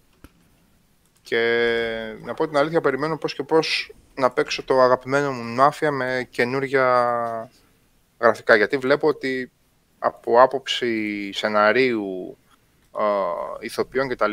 είναι ένα, σχεδόν ένα προς ένα. Βέβαια, πολλοί ηθοποιοί αλλαγμένοι, Μμ. εννοείται όλα τα cutscenes, έτσι τα πάντα. Είχαν πει θα πειράξουν και διαλόγους λίγο. Θα είναι βασικά η ίδια, το ίδιο σενάριο, απλά θα βάλουν δικές τους πινελιές, θα διορθώσουν πράγματα που Ναι. θεωρούσαν Οκ. ότι... Ναι. Ναι, ίσως που ήταν λίγο cringe έτσι για την Μμ. εποχή. Ε, ναι, αλλά ναι, θα, το, θα προσθέσουν κάποια πράγματα ε, στην ιστορία. Είπαν ότι η πόλη θα είναι αλλαγμένη για να είναι πιο ευχάριστο να οδηγάς σε αυτήν, γιατί είχαν πει στο πρώτο μάφια η πόλη ήταν πολύ τετραγωνισμένη, ξέρεις, εντελώς παράλληλοι δρόμοι και αυτά. Οπότε το έχουν λίγο βελτιώσει αυτό. Ε, και είπαν Ο- θα έχει να επιλέξεις αν θα το παίξεις με την hardcore δυσκολία του πρώτου ή πιο ήπιο... Checkpoint, checkpoint. Ναι. Όχι για την άποψη των αστυνομικών πιο πολύ αυτό. Αν θυμάσαι το Α, παλιό, οκ. σε σταματούσαν για πλάκα να σου κόψουν κλήση. Μια χαρά θυμάμαι. ναι. 60 Ε. το είχα τερματισμένο με τον κόφτη. δεν, ναι, α, ναι, ναι. δεν έπαιζα με τον κόφτη ποτέ. Σε σταματούσαν να σου γράψουν το, ναι, το πρόστιμο Ναι. εκεί πέρα. Κάθε τρεις και Για λίγα. κάποιον πάντως που δεν είναι της εποχής του το Μάφια, είναι αυτή τη στιγμή α, σαν να βγαίνει καινούριο μεγάλο παιχνίδι από αυτή την εταιρεία. Όντως. Είναι, φο- είναι φοβερό αυτό. Ξεχάστε το 2, ξεχάστε το, ξεχάστε το 3. Ε, 3 ξεχάστε το σίγουρα. Ε, Δείτε τα ακόμα και βίντεο αυτό που το μόνο, παίξατε. το σενάριο. Βγαίνει- στο YouTube. έλα. Δείτε τα Ναι, βίντεο μόνο του το σενάριο σενάριου και τα στο cutscenes. YouTube. Αυτό, ναι. Ναι, ναι. Και τα cutscenes που είναι πάρα πολύ ωραία και πολύ καλοδουλεμένα. Εκτός και αν μας έχουν καμιά δυσάρεστη έκπληξη με την AI ή με τη συμπεριφορά στη μάχη, που δεν το νομίζω ρε παιδί μου, εντάξει. Εντάξει, και στο, στο 3, βασ- το 3 δεν ήταν ένα Τραγική άλλο ήταν, στούντιο. τραγι- τραγικά ήταν. Τα Τα- το πρώτο και το δεύτερο ήταν το ίδιο στούντιο. Το 3 νομίζω ήταν που το έκανε άλλο. Σωστά. Ναι, ναι. Στο, ναι, σε κάτι Αμερικανάκια.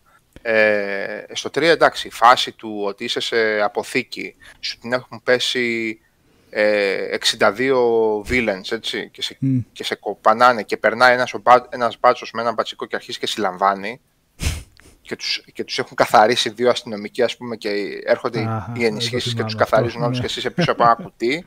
Ε, είναι, ήταν καταπληκτικό. Ναι. Anyway, Ε. είναι σαν να είναι καινούριο παιχνίδι. Είναι φοβερό αυτό. Μμ.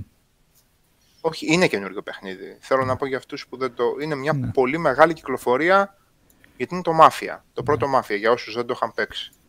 Και εντάξει, όσο περνάνε τα χρόνια αυξάνονται και αυτοί που δεν το είχαν παίξει στο καιρό τους.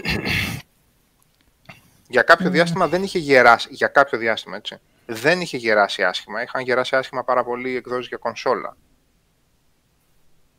Στο Xbox δηλαδή α, ήταν φοβερό το πόσο χάλια ήταν το draw distance και όλα αυτά. Μμ. Πεζόταν το παιχνίδι, αλλά, ε, αλλά θέλω να πιστεύω ότι γύρω στο 6, 7, 8 κάποιος δεν θα καθόταν να παίξει το πρώτο το Mafia. να το βάλει στο PC και να το παίξει. Σαν καινούριο Ναι. παιχνίδι. Θα έλεγε όχι, μου φαίνεται πολύ ξεπερασμένο, πολύ παλιό. Ε, Οπότε άψογα. Ναι. Και σε αυτό παίζει Να. ρόλο που λες να ξεπεραστεί και στο πώς είναι τα αυτοκίνητα, έτσι. Γιατί όταν το παίζεις στην εποχή του είναι όλο το εντυπωσιακό αυτό που σου βγάζει, το πόσο ωραία έχουν αποδώσει στον κόσμο, αλλά όσο παλιώνει, τόσο πιο δύσκολο είναι κιόλας να δεχτείς αυτό ότι είναι ο ρεαλισμός ας πούμε της εποχής και πηγαίνουν με 20. Πολλά από αυτά δεν μπορούν να... Κόρνες, Μμ. ναι. Βάρα κόρνα όλη την ώρα, πας και κάνει δεξιά. Το χάρτη πάντως τον θυμάμαι απ' έξω. Οπότε δεν θα έχω καμία, κανένα πρόβλημα Μμ. να προσανατολιστώ. Ε, αναφορικά με ένα σχόλιο στο chat, ε, την έχουμε ξανακάνει βέβαια τη συζήτηση αρκετές φορές, ε, που αναφέρει ο φίλος ο, πώς τον λένε, ο Γιώργος Αβράμης ότι παιχνίδια τύπου Avengers δεν ε, επιδέχονται κριτικής ε, επειδή μπορεί να είναι τελείως διαφορετικά μετά από κάποιους μήνες από το περιεχόμενο που θα προσθέσουν. Οκ, είναι γεγονός ότι κάποιοι τίτλοι που προσφέρονται στις υπηρεσίες μετά από κάποιο διάστημα θα είναι διαφορετικοί από ότι όταν κυκλοφορήσανε. Ε, με τη μόνη διαφορά ότι το ένα δεν αναιρεί ότι όντως κυκλοφορούν και όντως ζητάνε λεφτά αυτοί οι τίτλοι. Επομένως θα κρυθούν για αυτό που είναι. Θα δούμε και στο- Ε, Κώστα. Ναι, αυτό, αυτό ακριβώς. Δηλαδή κρίνονται όπως παρουσιάζονται τη δεδομένη στιγμή. Το ότι θα Ναι, αν συνεχίσουν ήταν να. δωρεάν, Ακριβώς. αν ήταν δωρεάν και σου λέγανε παιδιά, αν σας άρεσε το παιχνίδι μας, δώστε μας λεφτά σε 6 μήνες, ας πούμε, κάντε donation. Εντάξει, τελείως άλλη υπόθεση. Και Αλλά- συνήθως πολιτική του, του site είναι γεν- γενικότερα και δική μας ας πούμε είναι όταν βγαίνει κάποιο μεγάλο update ή κάποιο μεγάλο expansion δεν το έχουμε κάνει λίγες φορές, το έχουμε κάνει αρκετές φορές επιστρέφουμε στο παιχνίδι βλέπουμε τι έχει προσθέσει και το τι έχει βελτιωθεί επομένως υπάρχει και σε δεύτερο χρόνο ένα δεύτερο review για τον ίδιο τίτλο Ακόμα και review να μην βγει τελικά, θα το συζητήσουμε άμα γίνει κάτι Μμμ. για ένα τέτοιο παιχνίδι, σίγουρα. ναι. Ναι, ακριβώς. Ναι. Αλλά τώρα βγαίνει, τώρα ζητάει full price. Ε, ο οποιοδήποτε που θα θέλει να διαβάσει για το τι προσφέρει τη δεδομένη στιγμή το παιχνίδι, θα πρέπει. Βοηθάει πολύ να διαβάσει ένα εμπεριστατωμένο review, έτσι. Μια πλήρη άποψη για το τι προσφέρει τώρα. Από εκεί πέρα ο καθένας μπορεί να βγάλει τα συμπεράσματά του ή να κάνει τις δικές του προβλέψεις πώς μπορεί, πώς πιθανόν να ε, προχωρήσει αργότερα η ανάπτυξη αυτού του παιχνιδιού. ναι. Σαφές Ναι. ότι το review σε αυτά τα παιχνίδια λειτουργεί διαφορετικά, έτσι. Όσο και αν το έχουμε αλλάξει μετά τις πρώτες αποτυχημένες και λαθασμένες προσπάθειες, κατά τη γνώμη μου, με Destiny και εγώ δεν ξέρω τι. Για ποιο πράγμα εννοείς, τι είχαμε κάνει; Ε, Το πώς λειτουργούν σ- σε όλα τα game as service, as a service ε, τα review. Σαφώς δεν είναι παίρνω ένα single player παιχνίδι ή ένα, multi, ένα παιχνίδι με, και με multiplayer με πολύ σταθερά modes και λέμε αυτό δουλεύει, αυτό δεν δουλεύει, αυτό λειτουργεί, αυτό δεν λειτουργεί. Σαφώς παίζουν, ε, παίζουν ρόλο και παράγοντες όπως αναφέρει ο, ποιος, ε, ναι, ο, Φ- ε, ο Φόρης, ο Χριστόφορος υποθέτω, έτσι. Ε, το παρατάει ο κόσμος, το παιχνίδι είναι πολύ καλό και εσύ μετά έχεις γράψει ένα review για ένα παιχνίδι που σε 1,5 μήνα είναι νεκρό. ναι. Έτσι και είναι obsolete. Δηλαδή δεν, δεν υπάρχει περίπτωση να, να χρειαστεί καν το review γιατί το παιχνίδι πλέον δεν παίζεται. Γιατί δεν έχει κόσμο μέσα. Σαφώς λειτουργεί διαφορετικά, αλλά πιστεύω ότι ο κόσμος ο οποίος είναι εκπαιδευμένος στο να παίζει και να διαβάζει για αυτά τα παιχνίδια, ξέρει να διαβάσει και ένα review. Αλλά επειδή λέει και ο Γιώργος Αβράμης, όχι δεν, δεν πήρα Γιατί- τίποτα δεν το ναι, πήρα ναι. προσωπικά δεν το Ναι, πήρα ναι, όχι. προσωπικά όχι, ε, στέκομαι σε αυτό που λέει αν έχει νόημα η βαθμολόγηση. Εγώ νομίζω ότι έχει νόημα η βαθμολόγηση και σε αυτό το παιχνίδι Φυσικά, αργότερα. φυσικά. και έχει. του και έχει, ρε παιδί μου, Ναι. αλλά σωστός το Φυσικά. Ναι, ναι, προβληματισμός ναι, του Γιώργου, εννοείται, σαφώς, εννοείται, ναι. Ναι. Είναι ιδιαίτερες περιπτώσεις σίγουρα. Αλλά να, όπως αναφέρθηκε παραπάνω το παράδειγμα του Anthem, εκεί πέρα το παιχνίδι έμεινε όπως ήταν. Δεν βελτιώθηκε ουσιαστικά. Τώρα εντάξει, κάτι χαζά που βάλα μετά δεν νομίζω να αλλάξαν την εικόνα του παιχνιδιού. Ναι. Άρα Υπάρχει και το ορθώ ήταν αντίθετο. που είχε βγει το κείμενο. εκεί. Καλά, κάθε φορά είναι ορθώς. Εννοείται το κείμενο έχει να προσφέρει ε, και μ, τη γνώμη κάποιου πεπειραμένου από εδώ όλοι όπως είμαστε στη σελίδα. Ε, Και υπάρχουν και να κάποιοι καταθέσει τομείς, την Ρενίκο, άποψή που- του για συζήτηση. για αυτά έχει πολύ αξία ε, ένα κείμενο για μένα. το, το, κάποια στοιχεία τα οποία είναι λίγο σταθέ. Δηλαδή δεν, δεν θα αλλάξουν τόσο δραστικά. Μμμ. Το, το gameplay, ο χειρισμός, ε, η άποψη για τα γραφικά που δεν ξέρω πόσο ρόλο πλέον παίζουν σε παιχνίδια στα οποία κάποιος παίζει 5 ώρες την ημέρα για δύο χρόνια. Ε, υπάρχουν και αυτοί οι τομείς, έτσι, δεν είναι μόνο... Και έχει αυτά, Ε, γράφεται μία άποψη. ακόμα και παιχνίδια τα οποία εντάξει, πρέπει να, να έχουμε μια σταθερά και κάποια πράγματα δεδομένα από τη στιγμή που κυκλοφορεί νέος τίτλος στην αγορά έτσι, και προφανώς σου ζητάει χρήματα να τον αγοράσεις θα το κρίνεις αυτό το παιχνίδι έτσι όπως είναι. Το δίνουν. Ναι. Και πολλές φορές έχουμε αναφέρει στα κείμενα ότι ακόμα και σε περιπτώσεις που κάποιος τίτλος κυκλοφορεί και έχει bugs, έτσι, είτε έχει να κάνει με stuttering στα γραφικά, είτε έχει να κάνει με οτιδήποτε bug, ε, αρκετές φορές, α- αν όχι πάντα, σημειώνουμε μέσα στο κείμενο ότι ενδεχομένως μετά από Μμμ. κάποιες μέρες, κάποιο μήνα ας πούμε, τα συγκεκριμένα bugs να μην υφίστανται. Έτσι. Ναι. Έτσι. Και αναλόγως δίνεται και η κριτική. Δηλαδή, άλλες φορές ας πούμε, είμαστε πιο ελαστικοί, άλλες φορές λέμε ότι είναι αυτό το πράγμα που κυκλοφόρησες, ας πούμε. Ε, και ζητάς εννοείται λεφτά το γι' πόσο, ναι, πόσο άσχημη είναι η σε κάθε κατάσταση. περίπτωση δεν μπορούμε να μπούμε σε, ένα, σε μια λογική που να, να καταδεικνύει ότι θα πρέπει να κρίνουμε ένα τίτλο και να τον βαθμολογήσουμε με το πώς θα είναι μετά από 6 μήνες ή ένα χρόνο. Ναι, όχι σε καμία Δεν είναι περίπτωση. Γιατί δεν Νίκο, ξέρεις και αν θα τα εγώ παίξεις. έχω- Ναι. Έχω κολλήσει στο βίντεο που έχεις τώρα με το preview, το coach Ναι, ναι. του Mafia και ήταν η... με- που, που παίρνεις το αγωνιστικό και το στέλνεις για να το πειράξει ρε παιδί μου, ο άλλος. Ναι, Και ναι. θυμάμαι μέσα σε αυτό ήταν να μην το χτυπήσει, να μην το διαλύσει και πολύ. Ο τύπος κατάφερε και το τσούκρισε και στο τελευταίο γκαράζ, έτσι, πριν ανοίξει την πόρτα, του ρίξε μία. Τι παιχτούρα ήταν αυτή. μπράβο, μπράβο φίλε, συγχαρητήρια, όποιος και το έπαιζες. μπράβο. Του έκανε κάτι τσούγκρες, κάτι πω, πω. Αλλά στο τέλος ανοίγει το Α, γκαράζ ναι. και το τσουγκράκι εκεί, μπράβο. Συγχαρητήρια. Πινελιά στο τέλος έτσι. ναι.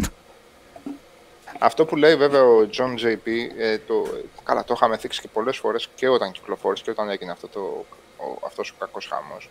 Ε, για, το bug, για τα bugs και το unplayable και τα λοιπά που είπε ο Οδυσσέας, δεν νομίζω να αφορούσε περιπτώσεις όπως ας πούμε του Dishonored, το οποίο έφαγε ε, τόνους, μα τόνους σκατό επειδή είχε κάποια bugs. Μετά διορθώθηκε. Το παιχνίδι ήταν ένα εκπληκτικό πράγμα και μετά πήγε άπατο επειδή φα- είχε φάει α- αυτό το θάψιμο τις πρώτες μία, δύο, τρεις εβδομάδες, δεν θυμάμαι πόσο ήταν όλο αυτό το... Μμ. Και σε αυτό βέβαια ο κάθε συντάκτης και ο κάθε ένας που γράφει τελικά και έχει το, και έχει το προνόμιο να γράφει ένα review, έχει και την προσωπική του, ε, την προσωπική του προσέγγιση. Έτσι. Ε, Προσωπικά η δικιά μου προσέγγιση είναι ότι εφόσον φαίνεται κάτι ότι μπορεί στο μέλλον να διορθωθεί, δεν είμαι ποτέ της λογικής day one παιδιά το πήραμε, τα λέγαμε από παλιότερα, τα, ε, τα συζητούσαμε από παλιότερα. Ε, Δεν είναι day one έτοιμο παιδιά, θάψτε το, κλείστε την εταιρεία, φύγετε, απολύστε τους, σκοτώστε τους και μία εβδομάδα μετά να διορθώνεται τα πράγματα και να ξεφτιλίζεις. Θα γκρινιάξουμε λίγο για το πρώτο Horizon Zero Dawn, Οκ, γιατί είναι μεγάλες εταιρείες από πίσω, θα μπορούσε να ήταν λίγο πιο συμμαζεμένο στο PC. Αν σε ένα μήνα έχει διορθωθεί αυτό το πράγμα, ε, τι θα διαβάζεις ένα review μετά από δύο χρόνια που θα λέει, θα, θα γκρινιάζει δύο παραγράφους για ένα bug το οποίο διορθώθηκε μία εβδομάδα μετά. Γελοίο δεν είναι. Δεν θυμάμαι ότι είχε φάει το Prey 4 στα 10 από το IGN ε, Low Moral Fiber, αλλά αν το είχε κάνει το, το εκπληκτικό και αξιοσέβαστο IGN ε, αυτό το πράγμα, δεν ξέρω με ποιο σκεπτικό, γιατί ούτως ή άλλως έχω 22 χρόνια να διαβάσω IGN. Με γεια του με χαρά τους τα παλικάρια. Κακό του κεφαλιού τους. Την υπερπαιχνιδούμπα αυτήν. Που μπορείς να την παίξεις τρεις Ναι, φορές με τρεις δεν- διαφορετικούς τρόπους και να τρία διαφορετικά παιχνίδια. Δεν ξέρω για ποιο, εκτός αν ε, κάποιος που το παίξει του πέφτει το, Το PC frame rate έτρεχε κάθε... άψογα. Ναι. Αν Ε, έχει κάποιο είχε- τρελό τεχνικό πρόβλημα που να σε Όχι, ρε, εμποδίζει στις να το... κονσόλες είχε θέμα το loading. Όχι, όχι, αυτό που θέλω να πω είναι... Αυτό ήταν ε, το παιχνίδι. αν δεν ναι. υπάρχει τέτοιο, κάποιο τέτοιο θέμα, από εκεί πέρα, αν τρέχεις στο ροτάλ το παιχνίδι, δεν μπορώ να φανταστώ πώς κάποιος μπορεί να του βάλει 4. με, ποιο, με ποια λογική. Ποιο βλάκα του έβαλε 4, με ποιο σκεπτικό του είχε βάλει 4. Δεν με αφο... Εντάξει τώρα, τσιτ chat αυτό, αλλά. Πόσο βλάκε είναι ρε παιδί μου αυτοί που νομίζουν ότι καθορίζουν ακόμα τη βιομηχανία και τους έχει προλάβει ο χρόνος. Έχασε δύο φορές το save του λέει. Ναι, οκ. Αυτό ίσως εμπίπτει στο. Αλλά είναι περίεργη περίπτωση τώρα Γεωλογίες αυτή. και φλάγκες. Να, Ε, βλέπεις. να, να πεις ότι θα θάψει ολόκληρο. Επειδή έχασε Δεν είναι αυτό το λίγο, save αλλά του, ξέρω εγώ. Δεν ξέρω, Βάδισε παιδιά, είναι μεγάλο κατά. site που- ναι. Μμ. που ακόμα σε βγάζει ο Google να πούμε ακόμα που δεν θα έπρεπε και βάζεις τέσσερα. Και είναι κατά περίπτωση για το αν θα το πόσο παίρνεις υπόψη αν θα βελτιωθεί κάτι ή όχι. Παραδείγματος χάρη με bugs και τέτοια αναλόγως στη φύση των bugs, το τι βλέπεις, μπορείς να πεις: OK, έχει αυτά, αλλά πιθανότατα θα διορθωθούν. Αν κρίνεις ότι είναι κάτι απλά πράγματα που μέσω μαζικού παίξήματο θα τα καταλάβουν και άλλοι θα τα διορθώσουν. Αλλά σε περιπτώσεις όπως το Anthem, ας πούμε, που το έβλεπες εκεί, δεν είχε υλικό το παιχνίδι, να πεις τι μεθοδικά το στρώσουν, βλέπεις εκείνη τη στιγμή τη δεδομένη ότι δομικά έχει πολύ μεγάλο πρόβλημα. Κρίνοντας Έχει ότι θα τους βαλτώσει πάρει. Ναι, τις 20 πολύ. ώρες, ναι. ναι. Ότι θα τους πάρει ότι θα πρέπει να ρίξουν τρελή δουλειά για να το διορθώσουν αυτό. Ε, εκεί Δεν έριξα. ναι.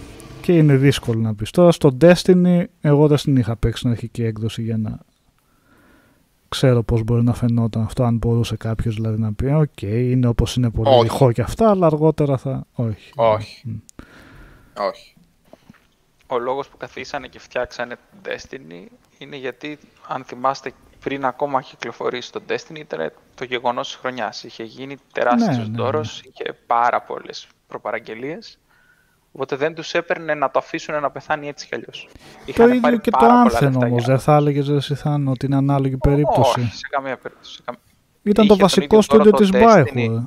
Ε, Ναι, πρόσεξε, όχι απ' τη μία τόσο, ήταν αλλά... το βασικό παιχνίδι της BioWare, απ' την άλλη ήταν κυριολεκτικά το event της Ναι, χρονιάς. ναι, ναι. Ίσως και Έχεις παραπάνω. δίκιο, ναι. Δεν τους έπαιρνε να το. Θυμάμαι εκείνη την περίοδο παίχτες από άλλα παιχνίδια πηγαίνανε και αγοράζανε το Destiny την μέρα της κυκλοφορίας γιατί νομίζανε ότι θα αλλάξει το gaming σαν μέσο. Θα, θα μας λένε άλλες, α- άλλου είδους ε, ιστορίες, θα μας τις λένε διαφορετικά. Δηλαδή είχε γίνει πολύ μεγάλος χαμός. Και από την αλλη η BioWare, ναι, μεν ανα- ανέπτυσε πολλά χρόνια το Anthem, αλλά είχε από πίσω της ε, άλλα franchises τα οποία μπορούσε μετά να αναπτύξει, να κάνει sequels. Η Bungie δεν είχε. Το Halo το πήρε η ε, Microsoft και είχε μείνει το στοίχημα όλο στο, στο Destiny. Αν παρατούσε το Destiny, χανόταν το στούντιο. Ναι, είχαν Και και, το την ίδια συμβόλαιο δεν με τη την συμφέρε. Activision. Τι είχαν, ναι. Ναι, είχαν και το συμβόλαιο με την Activision. Και την ίδια δεν την σύμφερε και δεν μπορούσε να παρατήσει τόσα εκατομμύρια. Είχε πάρει πάρα πολλά λεφτά. Οι πωλήσει του πρώτου Destiny είναι πάρα πολύ ψηλά. Είναι άλλες περιπτώσεις εντελώς. Παρόλο που τα παιχνίδια ανήκουν στην ίδια κατηγορία και μπορούν να. αυτού του είδους τα παιχνίδια να αναπτυχθούν. Συν το ότι με ήταν δικαίωμα και ε, να αλλάξουν. καθαρά το πρώτο. Ο πρώτος ζητάξας στο Ναι, Destiny, τόσο, στον- τόσο mainstream. Ναι, στο- τόσο στο- mainstream. στο- στο- σε, αυτό που, σε αυτό που έδινε. Τώρα, επειδή ε, το πιάσαμε και το λέμε για το Anthem, ρε παιδιά, εγώ δεν, νομ- δεν νομίζω ότι ποτέ πίστηκε το κοινό για αυτό το παιχνίδι με ό,τι έβλεπε μέχρι τη στιγμή που βγήκε. Δεν νομίζω δηλαδή ότι υπήρξε μεγάλη μερίδα του, του κόσμου, του κοινού, που να είπε «Ε, αυτό εδώ που θα μας χάσει τα μούτρα θα είναι μια παιχνιδάρα». Από αυτά που έβλεπα δηλαδή. Νομίζω ότι ήταν σε σημεία ήταν τόσο προφανές ότι πίσω από χαζές περιγραφές προσπαθούσαν να κρύψουν την αμηχανία που προέκυπτε από τη φτώχεια του πράγματος που ούτε τα τρέιλερ δεν μπορούσες να τα... Δηλαδή θυμάμαι εκείνη την προσπάθεια να πούνε ότι το παιχνίδι έχει ιστορία έχει μια ιστορία που την ακολουθείς και ήταν τα σχόλια το ότι η- «Ω, εδώ βρήκα ένα treasure ας πούμε και πω πω ο κόσμος είναι γεμάτο treasures και, λέ, και, και, και λες τι λέει ρε φίλε, καλώς ήρθες στη γη. Υπάρχουν treasures σε τέτοια παιχνίδια.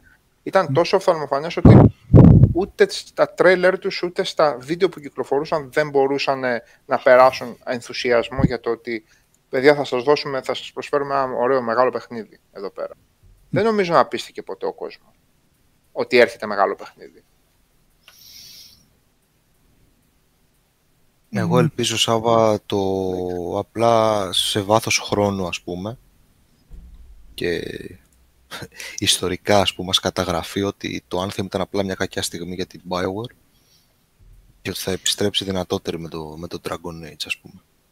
Γιατί είναι κρίμα για ένα τέτοιο ιστορικό στούντιο, απλά ένα στραβοπάτημα, μια Ναι, κακή επιλογή, μια κακή επένδυση να τη χαντακώσει α, στη Ξέρεις λύθη, τι ας πούμε. όμως ρε Οδυσσέα, δεν ήταν, ένα, δεν ήταν σε μια σειρά τριών-τεσσάρων παιχνιδιών το ένα που δεν τους βγήκε. Είναι ότι ρίξανε τα πάντα εκεί πέρα. Και αυτό Ναι, κόστισε ξέρω, αλλά το... στο Mass Effect βγάζοντας ένα πετσοκομμένο περίεργο Andromeda από μια ομάδα που ήταν άσχετη. Πήγε πίσω πάρα πολύ το Dragon Age. Ούτε καν συζήτηση για οτιδήποτε άλλο είχε γίνει discard στο, ε, στο παρελθόν. Αυτό θέλω να πω. Δηλαδή ότι ρίξανε τρομερή μέχρι και ο Χάτσον ξαναγύρισε και προσπάθησε να συμμαζέψει πράγματα που υποτίθεται ότι αυτός είχε φύγει γιατί είχε πάθει. είχε κάνει burnout, ας πούμε, και ήθελε να αποσυρθεί για λίγο καιρό. Κακήν κακό τον επιστράτευσαν για αυτόν. Τι άσωση τώρα αυτός την τελευταία στιγμή σε ένα έτοιμο πράγμα. Μμμ. Μόνο αυτό με. Μακάρι δηλαδή να βγει το Dragon Age και, να, που, που- και από εκεί έχει φύγει πάρα πολλοί κόσμος και να μας πείσει για το τελείως αντίθετο. Ότι έμεινε ακόμα ε, δυναμικό και κόσμος ε, στην εταιρεία που να μπορεί να προσφέρει κάτι καλό. Τα μεγάλα ονόματα όμως έχουν εξαφανιστεί. Δεν ξέρω, μα δεν ξέρω κιόλας. Δεν, δεν έχω ιδέα δηλαδή. Ποιοι έχουν μείνει πίσω που μπορούν να κρατήσουν ένα Mass Effect ή ένα Odyssey ή ένα. Ένα Ναι, Odyssey α- λέω. Ένα. Απλά πάλι το Andromeda και το έκανε δεύτερη ομάδα. Εγώ θεωρώ ότι έφαγε πολύ περισσότερο ξύλο από ό,τι άξιζε. Κάνα προσωπική άποψη υποκειμενική ίσως, αλλά πέρασα πολύ καλά μαζί του. Αλλά καταλαβαίνω βέβαια εννοείται δεν έφτανε την τριλογία. Απλά θέλω να πω ότι αυτό που έχει βγει τώρα, ότι η Bioware έχει σβήσει και μ, υπάρχει αυτή η αντίληψη ότι η Bioware είναι μια μετριότατη εταιρεία. Καλά, ναι, το εντάξει, βλέπω αυτό είναι λίγο το άλλο υπερβολικό άκρο, ναι. γιατί είναι αυτό που λέει ο Οδυσσέας. Ένα στραβοπάτημα του Anthem, μεγάλο στραβοπάτημα και το θέμα του Andromeda ας πούμε που βγήκε. Δεν την κάνουν ξαφνικά την εταιρεία Ναι, ναι. Οκ, όχι. του, σε του καμία πέταματού περίπτωση. έτσι. Ε, και εγώ θέλω να πιστεύω ναι ότι στο Dragon Age θα μάθουν από λάθος και αυτά και όντως θα βγάλουν κάτι, κάτι δυνατό. Μάθουν και από τα λάθη και, και του Dragon Age του Inquisition. Θα μάθουν και από τα Μμμ. λάθη και του Andromeda, Ναι, ναι. όχι μόνο από το Anthem. Ακριβώς. Ποιος δεν σταυρώνει τα δάχτυλα και, και λέει να βγει ένα hardcore καθαρό Μα- Dragon Age; Ε, Μα, Να δούμε. μα υπήρχε, υπήρχε και ένα Dragon Age 2, έτσι, το οποίο δεν ήταν και αυτό το καλύτερο κεφάλαιο της σειράς. Μάθανε από αυτό για να φτάσουν στο τρίτο. Απλά εσύ Κώστα δεν είχα ρίξει εκεί πέρα όλο το βάρη πυροβολικό. Σαν ε, side quest της κακιάς ώρας είχε βγει και αυτό. Δεν είχε βγει σαν ε, ποιος ξέρει τι. Όλοι είχαμε μείνει με το στόμα ανοιχτό λέγοντας ότι βγαίνει, βγαίνει, βγαίνει, βγαίνει καινούργιο Dragon Age. Πότε, τι, γιατί, πού. Ε, το καταλάβαμε μετά γιατί και πού. Μμμ. Μία Kerkball να αλλάζει εποχές και μέρα νύχτα. Τρία εξωτερικά dungeons, δύο εξωτερικοί χώροι Μμ. και ένα ψ- ψιλοκαλό DLC. Γιατί το Mark of the Assassin δεν ήταν καλό. Το ήταν το Dragon Age 2. Ε, Ναι. Κόντρα μεταξύ Dragon Age και Luigi και Baldur's Gate νομίζω δεν θα υπάρξει. Εκτός αν αλλάξουν δραστικά το Dragon Age το καινούριο όταν με το καλό το δείξουν, αλλά δεν Όχι, νομίζω. να μην αλλάξει. Ναι. Να μην αλλάξει. Να μην αλλάξει. Σε καμία περίπτωση να μην αλλάξει όμως. Φάνταση και τα Ε. δύο, αλλά παίζουν διαφορετικά. Ε, ναι, μένα τουλάχιστον Εντάξει. ναι, μου φαίνεται ότι έχουν λίγο διαφορετικές διαδρομές. Με, μην έχουμε Συγγενικά, κανένα ναι. παράπονο. Ναι. Οι RPG fans, ας πούμε. Τα τελευταία χρόνια έχουμε δει τεράστια επάνωδο των ε, λεγόμενων σε RPGs, των ισομετρικών, των κλασικών, Μμμ. πι- του 99 αυτών. Δηλαδή δεν ξέρω αν ακόμα πρέπει να μνημονεύουμε την εποχή του Fallout 1 και του Baldur's Gate μετά από τόσες παιχνιδάρες που έχουν βγει. Ναι. Παίρνουν μια νέα άνθηση στο συγκεκριμένο είδος με Pillars, με Wasteland, Σάξια με παιχνίδια Divinity. Παιχνιδάρες βγαίνουν, τι λέμε. Οι σάξια παιχνίδια βγαίνουν, ούτε Ναι. καν. Τι σιγά Εννοείται. τώρα μην μείνουμε κολλημένοι και λέμε Α, τότε. Ε, μια χαρά παιχνίδια βγαίνουν και τώρα τι. Και όχι απλά η Σάξα, ίσως και καλύτερα, ας πούμε. Ε, Αν γιατί τα βάλεις όχι, κάτω και σιγά. τα συγκρίνεις ένα προς ένα σε μηχανισμούς και... Δεν υπάρχει ιερό αυγό, να πούμε, και ιερό κενό- δυσκοπότας σε αυτά τα πράγματα. Το κενό είναι σε αυτό που έχει αφήσει η Bioware. Στα μεγάλα τα, τα mainstream τα RPGs. Κάτι που Ναι, κάλυψε με mainstream, το να μην- Witcher δεν 3. θέλουμε να γίνει hardcore και αυτό. Mainstream, ας μείνει Έτσι. mainstream. Δεν, Μμμ. δεν μας πειράζει. Καθόλου δεν μας πειράζει. Α, και το Λείπει ένα Mass Pathfinder. Effect, ας πούμε. Ναι, και το Pathfinder. Και το που Pathfinder λέγαμε. και το Αυτό. Atom RPG και όλα αυτά. Ναι. Και βγαίνουν ακόμα, βγαίνουν ακόμα τέτοια. Αφού το είδος έχει εξελιχθεί και έχει φύγει ας πούμε τις τελείως ε, ε, διαφορετικά μονοπάτια τύπου Disco Elysium. ας πούμε. Αυτό Να λέμε θέλω, τώρα. ναι, ναι. και βγαίνει και το άλλο το πολωνικό, το, το Game Deck, ας πούμε, που είναι τέτοια φάση, Disco Elysium. Έχει ξεφύγει το, το CRPG πλέον από το κολλημένο 99 του Fallout και του Baldur's Gate. Ναι, ναι, Ε, ναι. Στην πρώτη γραμμή όμως, στα AAA παιχνίδια, τα, τα σύγχρονα, τα σημερινά, υπάρχει ένα μικρό κενό. Υπάρχει ένα μικρό κενό που κατά βάση προσπαθεί να το καλύψει μόνο η CD Projekt με Witcher και Cyberpunk και από εκεί και πέρα ό,τι Ναι, εκεί παίρνουμε είμαστε- από...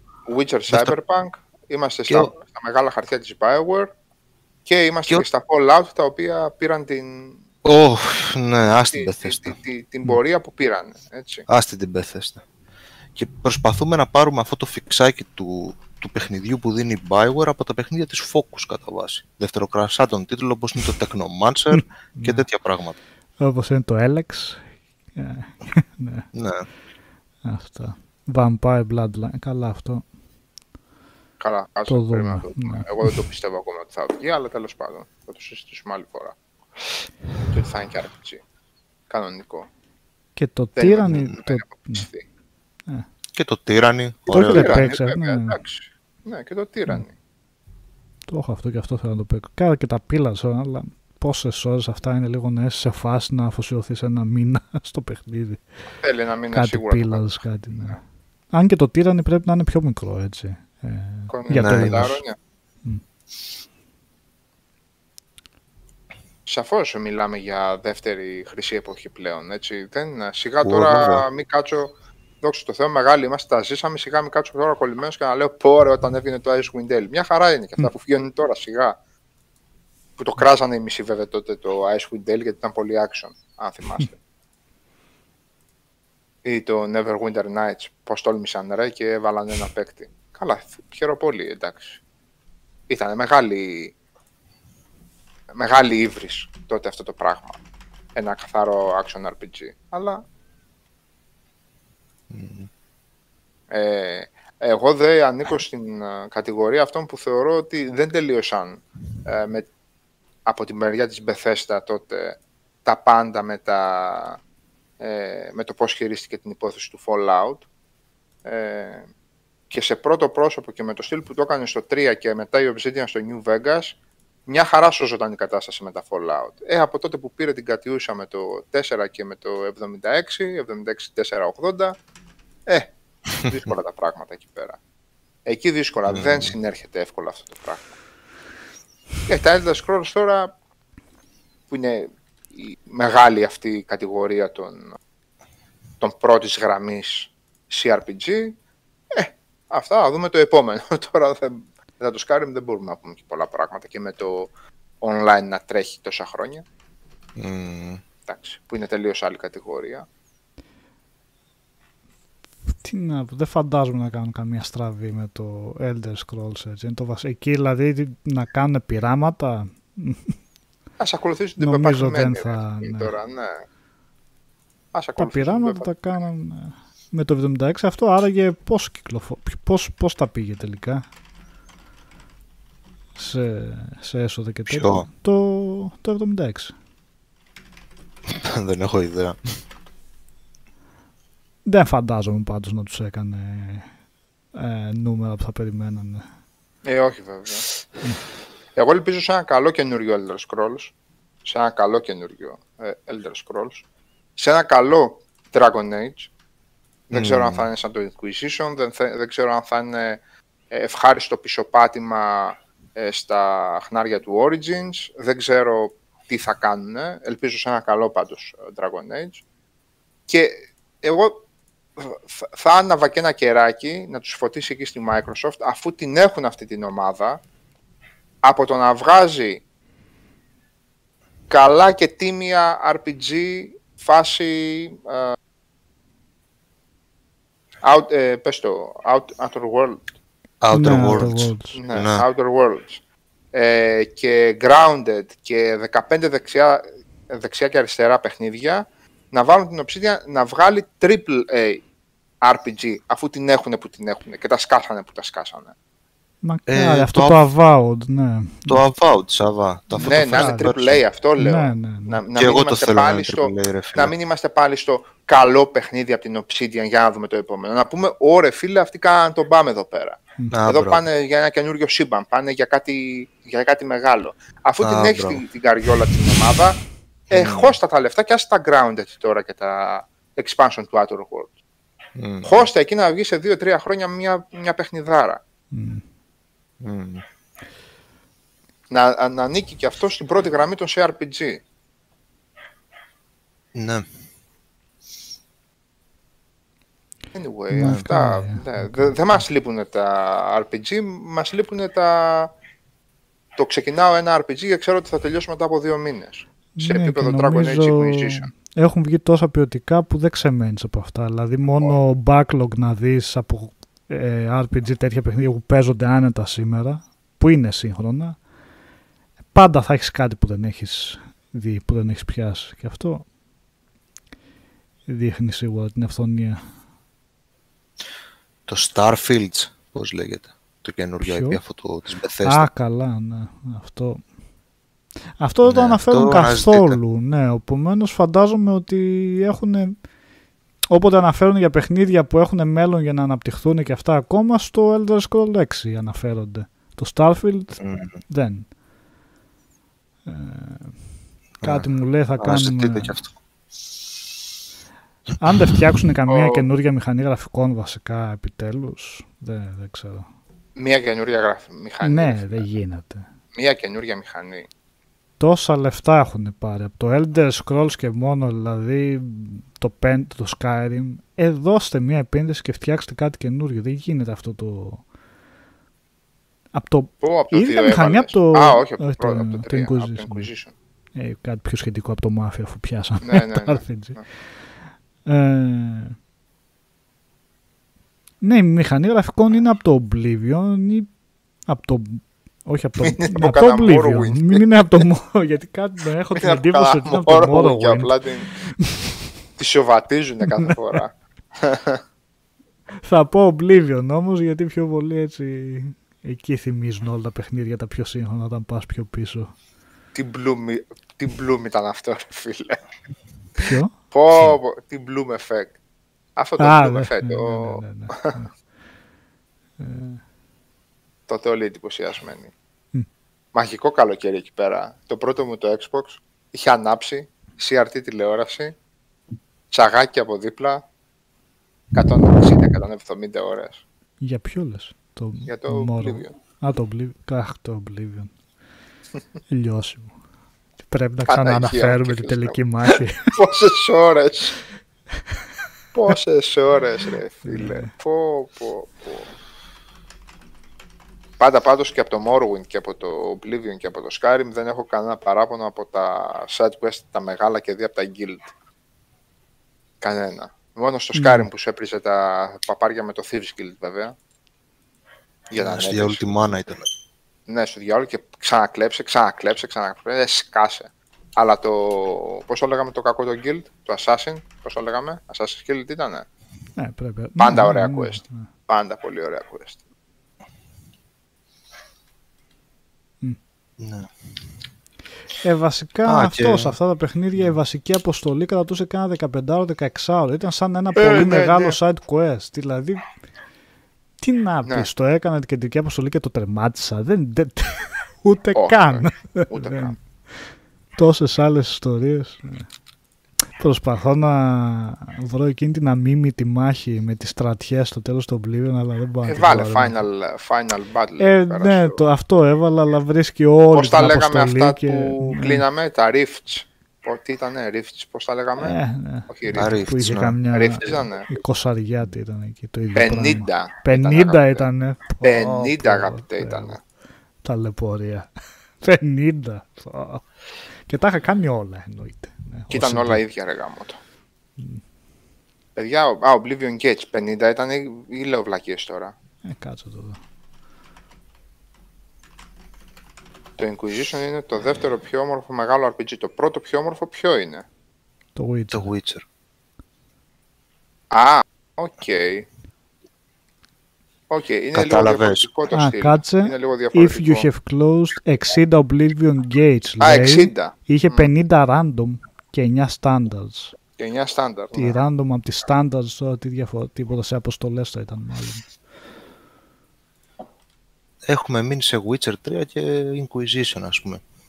Αναζητείτε το επόμενο μεγάλο. Ναι, όντως. Πάντως, παιδιά, το, το scale που έχει το, το Inquisition και το ακολουθεί στα χνάρια του Origins, η αίσθηση δηλαδή που είχε του χώρου, ιδίως μέσα σε εσωτερικές κατασκευές, σε παλάτια, σε αυλές κτλ.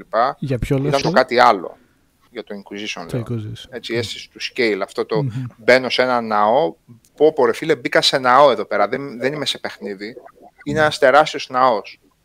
Ε, εντάξει, από τεχνικής άποψης το Witcher σαφώς είναι εκπληκτικό. Αισθητικά και σε όλο το fantasy κομμάτι κτλ. Το Inquisition εμένα μου αρέσει περισσότερο. Ε, με, πάντα και με τα DLC μέσα, έτσι. Εννοείται. Τα οποία είναι εκπληκτικά από άποψη περιεχομένου. Κάποιος ανέφερε παραπάνω, sorry, ξέχασα ποιος, αλλά έχει αρκετά πίσω. Ότι ο Σατσάντα νομίζω ότι με, τα, τελε- με όλα τα DLC φαινόταν, λέει, ότι θα πήγαινε για sequel. Εγώ νόμιζα από αυτά που λέγαμε που συζητήσω ότι με τα DLC φαίνεται ότι ολοκληρώνεται η ιστορία. Ποιο; Αλλά αφήνει το Inquisition. Αλλά αφήνει πόνοια Η για ιστορία sequel. του Inquisition, ναι. Αλλά αφήνει πόνοια Όχι. για sequel. Όχι, okay. Όχι ακριβώς, θα έλεγα. Να, οκ. Ό, όπως τελειώνει το κανονικό το κομμάτι, το main α, κομμάτι χωρίς τα DLC αφήνει πόνια για sequel. ναι, αυτό. ναι. είναι ξεκάθαρη. Πώς όχι, λέει ο Σατσάντα. Okay. Εντάξει, Καλά, ναι, σαν ναι, Τσάντο τώρα κάθε side story α, α- αφήνει και μία τέτοια. Δεν, δεν τελειώνει τίποτα σε αυτό το σύμπαν. Να κλείσει οριστικά, είναι δυνατόν. Αλλά δεν σου δίνει κάτι χειροπιαστό, φαντάζομαι, που να πει: OK, εδώ συνεχίζει η Εδώ ιστορία στο ε, sequel. είχε, ήταν μία μάπα όλο το παιχνίδι και είχε καταπληκτικό τέλος το πώς τελείωνε η φάση με το, στο 2 και δει με το DLC του. Δηλαδή μας προέκυπτε, μας προέκυπτε το σοβαρότερο cliffhanger και, η- και συνέχεια της ιστορίας από το DLC του 2. Οπότε, η ιστορία όμως όπως την ξέρουμε για το Inquisition, εκεί τελειώνει.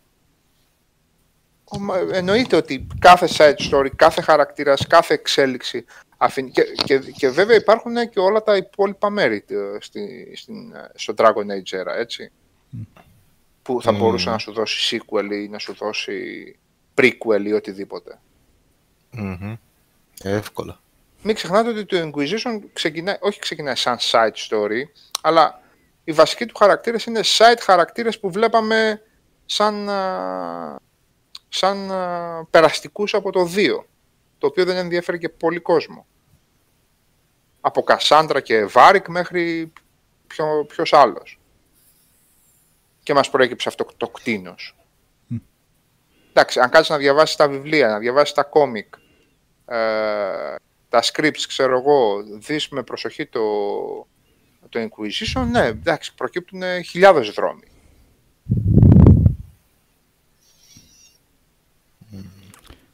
Ε, Χάλαμπος λέει τα δικαιώματα του Rise αν τα έχει Microsoft και η Crytek. Νομίζω δεν έχει και πολύ σημασία. Και οι δύο το έχουν ξεχάσει πλήρως. Το λες, το, Το Rise, Son of Rome. κρίμα. Θα μπορούσε κάτι να κάνει αυτό το παιχνίδι και αυτό μπερδεμένο ήταν. Ε, Θυμάστε το πρώτο βίντεο demo που ήταν Kinect τίτλος; ναι, ναι, ναι. Το θυμάστε; Ε, Ε, concept κάπου, ήταν. Αυτό παίζει να μην ήταν gameplay κανονικό, έτσι. Ε, ναι, ναι, concept ρε παιδί μου, αλλά έτσι είχαν ξεκινήσει, Μμ. έτσι. Ναι. Πώς Κακό και τη που γλίτωσαν αυτοί εν τω μεταξύ. Γιατί όταν βγήκε το One ήταν ακόμα το Kinect, πάμε Kinect. Πώς και τη γλίτωσαν Ε, και δεν τους το τους βγάλαν βγήκε φαίνεται η συμβατικό. μάχη και τους είπαν βγάλτε παιδιά αυτό το 7ωρο, 8ωρο να τελειώνουμε γιατί... Ναι. Ήταν φοβερά εντυπωσιακό πάντως έτσι για όταν το έβαζες. Δηλαδή τεχνικά έλεγες Πολύ όμορφο, μπήκαμε ναι. νέα γενιά βασικά οπτικά Πολύ εκεί όμορφο. πέρα εντάξει. Αλλά σε gameplay ε, Σαν Shadow αυτουνού η ιστορία τελειώνει στο DLC. Τελειώνει.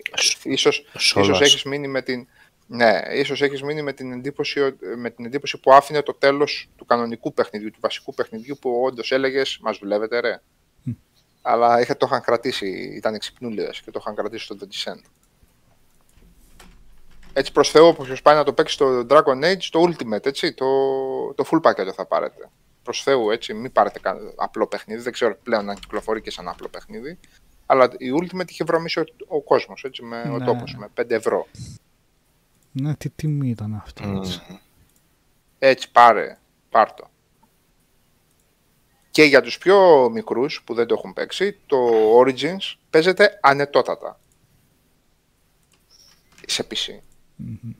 Ανετότατα. Έτσι, αν κάποιοι έχουν επιφυλάξεις για το πώς ασχολούμαστε τώρα με Dragon Age και εγώ δεν ξέρω τι. Επίσης, κτηνώδης Ultimate Edition. Με μεγάλο DLC, με μεγάλα DLC ψηλό αδιάφορα και το Awakening που είναι κανονικότατο expansion. Φοβερό και τρομερό. 160 με 170 ώρες στο νερό μαζί με το Awakening. Και ούτε μισή ώρα βαρεμάρας. Πω, φοβερό ήταν εκείνο το Origins. Το Origins ναι ήταν πώς. Φοβερό. Έτσι ήταν. Το Awakening δεν μου άρεσε προσωπικά. Γιατί, ρε; Με, δεν ξέρω, με ψυχνοχάλασε. Βασικά ήταν τόσο πλήρης η ιστορία του Origins για μένα που το Awakening απλά ήταν ε, κάτι. Δεν, δεν ξέρω. Δεν, το Expansion. έπαιξα, το τελείωσα. ναι, δεν, δεν, δεν, δεν μου άρεσε όμως. Δεν μπορούσα να την τόσο σκηνή. Μήπως ήταν, σου ήταν λίγο ντεκαβλέ που σου ξεκινούσε από 33 level με άλλο χαρακτήρα και έτσι. με άλλους χαρακτήρες ενώ με άλλους κομπάνιων.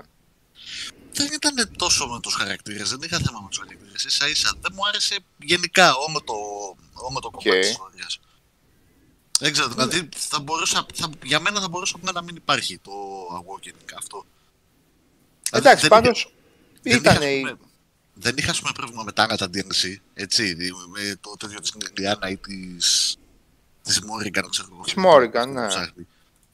Δεν με, αυτά δεν με χαλάσανε. Το Awakening, εντάξει, ε, κάπως έτσι. Κάπως μου Οκ. κάτσε.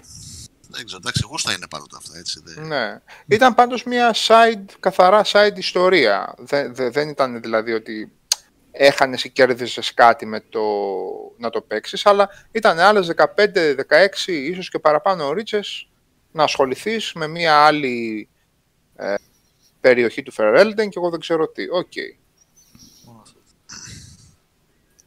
Έτσι λειτουργούσαν. Κοίταξε, τα περισσότερα, ούτως ή άλλως ρε Κώστα, τα περισσότερα expansion λίγο κάπως έτσι λειτουργούσαν. Σε έβγαζαν λίγο από το κλίμα του βασικού παιχνιδιού και σου έδιναν κάτι διαφορετικό και καινούριο σαν περιεχόμενο.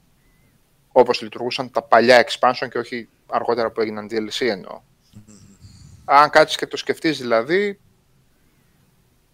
πω, το πρώτο βρήκες θεέ. Ναι, ναι. Κουτουλιά Ω. έκανε ο άλλος δίθεν. Ποτέ, ποτέ αυτά. Έχει και ένα καναπέ από δίπλα. Σε πολλά τρέλερ είχαμε δει το εντυπωσιακό να πηδάς πίσω από τον καναπέ. Δεν ξέρω αν το θυμάστε. Ναι. Μμ. Ρε τι μας έδειχναν οι κα- τα καθάρματα, Ναι. τα καθάρματα το 11 ρε φίλε και το 12. Α, έχει κανονικό gameplay κομμάτι. Μμμ, δεν το θυμόμουν αυτό. Έχει στρωτό gameplay κομμάτι. Αυτό, παιδιά, παίζει να μην είναι και αληθινό και απλά να το είχαν προσχεδιασμένο για να. Γιατί ναι, δεν κυκλοφόρησε Ε, ποτέ καλά, έτσι το ναι. παιχνίδι.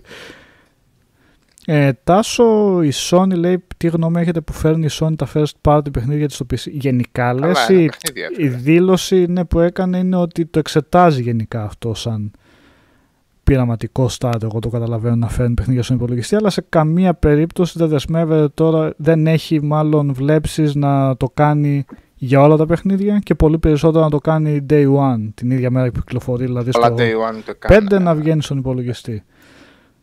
Ε, επομένως, εντάξει, αυτή θα δούμε παιδιά, δεν πώς θα είναι- πήγε σε πωλήσεις, τι έκανε στο PC. Ναι, για πες. Δύο χρόνια μετά ρε εσείς, α, το Origins αν είχε co-op, όχι. Είχε co-op το Origins. Όχι, όχι. Εγώ πάντα offline το παίζω. Όχι, Ναι, όχι, δεν- όχι, όχι, δεν δεν είχαμε είχε. τέτοιο. δεν είχε. Τώρα ε, το να έχει βγει ένα IP της ε, Sony, να το έχει παίξει όλος ο κόσμος στην κονσόλα της και δύο-τρία χρόνια μετά να γίνει ένα port να το τσιμπήσει και κανένα εκατομμύριο Μμ. PC gamers, ε, δεν, και, δεν το λες και άσχημο. Πολύ καλό το λέω. Ξέρετε κανέναν που θα πει «Οκ, δεν το παίζω, δεν παίρνω PlayStation 5 Αυτό, να, ναι. να το παίξω, θα το παίξω σε PC σε τρία χρόνια». Δεν παίζει αυτό ρε παιδιά τώρα. Ναι. Εν τω μεταξύ το Rise γιατί φαίνεται τόσο χάλια. Ρε εσύ μήπως για το Χάλια, 360 το Xbox ονομάζαν; τίτλος Ναι. Όχι. Για 360 το demo ήταν τότε που είχε βγει, Ναι, ρε παιδί μου, ε, αυτό. αλλά... Ναι. Απλά ξέραμε ότι έρχεται η νέα κονσόλα. Αλλά αυτό ήταν για 360, αλλά φαίνεται για Xbox. Ρε, φίλε. ναι, κανονικά. Ναι, ναι, τα, τα παλιά. Prince of Persia έβαλες. το Crysis Α, είναι όχι. υποτίθεται. Ε, Κάτσε, μπερδεύτηκα. Τότε αυτό το α που βγάζει εδώ τι είναι; Αφού είναι με Kinect δίθεν. Ε, μήπως ήταν γυναίκα και κρατούσε και το control, ξέρω εγώ, ρε Φας. φίλε. Τι demo βρήκες, γαμάτο. Μάλιστα. Ε, Bloodborne να βγάλουν στον υπολογιστή. Μακάρι, μακάρι. Μακάρι. Το παίξουμε και μη πιο στρωτό frame rate. Away, away. Ε, είναι και... είναι και mainstream πλέον, το Bloodborne. Ναι, Τι δεν είναι; είναι βέβαια. Ε, έλεγαν τα παιδιά προηγουμένως για τα εκατομμύρια που έχουν πουλήσει τα Dark Souls και τα έχουν κάνει mainstream τώρα. Οπότε και το Bloodborne mainstream θα είναι. Όπως και το Sekiro. Ε, τουλάχιστον ευτυχώς η τέτοια From Software έχει βγει από το στάδιο της Obscurilla για να γίνει πιο πολύ όνομα. Εντάξει, τίποτα δεν υπάρχει obscure πλέον το 2020. Μωρέ. Το 2020 Εκτός από το ποιος είναι Remothered. obscure? ε, καλά, εντάξει, το παράχες. Αυτά που Ποιο πες εσύ είναι Remothered, όλα προφίλ. obscure, οπότε... Ε, θυμάστε τι έσπος ήταν το πρώτο tech demo του Dragon Age Origins στην ε3 του Αναφέρεσαι στο- 2005. Ποιο, για, το βρούμε, θα το βρούμε. Θα το βρούμε. Ε, Dragon δεν Age θυμάμαι. Origins. Γιατί τι είχαν δείξει; γιατί ήταν τόσο έσχος;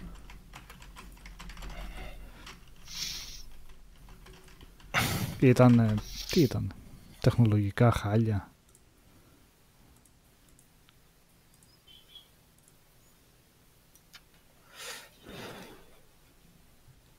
Δεν ξέρω, 2005 δεν βρίσκω κάτι, οπότε άκυρο. Ε,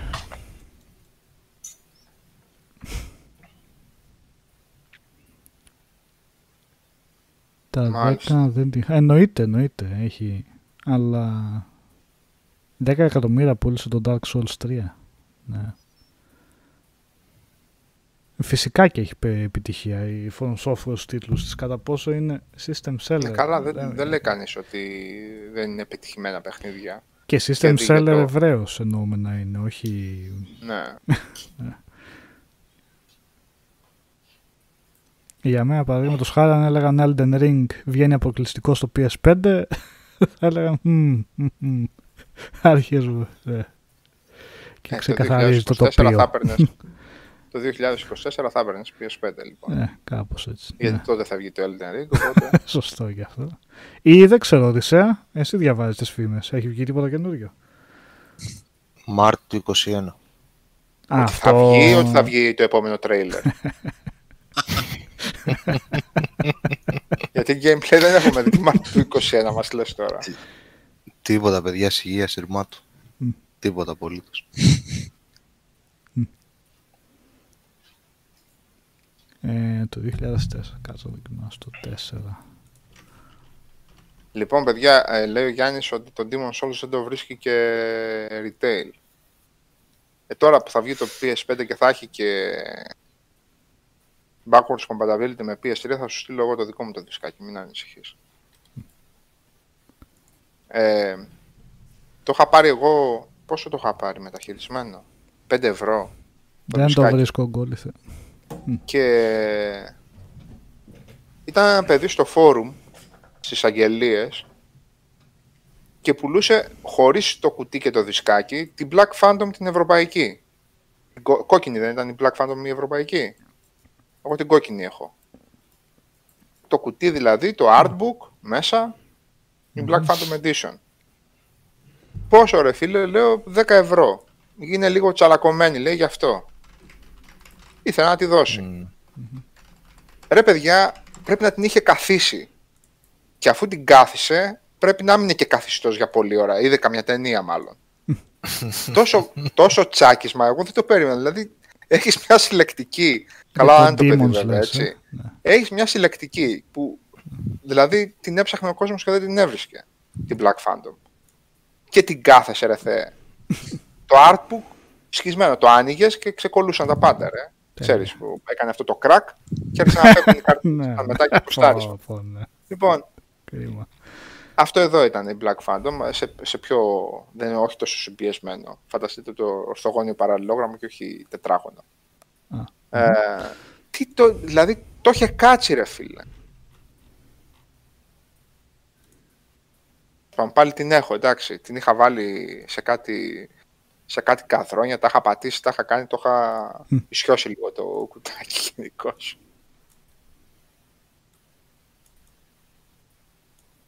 Η Αμερικάνικη ήταν μπλε σκούρι, κάτι τέτοιο.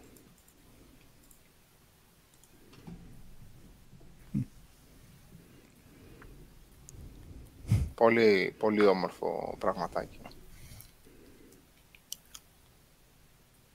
Εντάξει, δεν θα μας καθίσει και άσχημα που θα το παίξουμε πάλι. Όχι βέβαια. Ειδικά αν έχουν ε, προσθέσει και τον εξτρά τον κόσμο εκείνο που ήταν ε, Πέμπτο το Διάλειμμα. σπασμένο. πέμπτο ή έκτο ήταν. Πέμπτο. Πέμπτο δεν ήταν. Ε; Τέσσερα και ένα πέντε αυτό δεν. Ε; Ή έξι και το έκτο ήταν αυτό. Μάλλον πέντε και ήταν ο έκτος. Δεν ήταν τέσσερις Ήταν κόσμους έκτος, μόνο είχε. Όχι.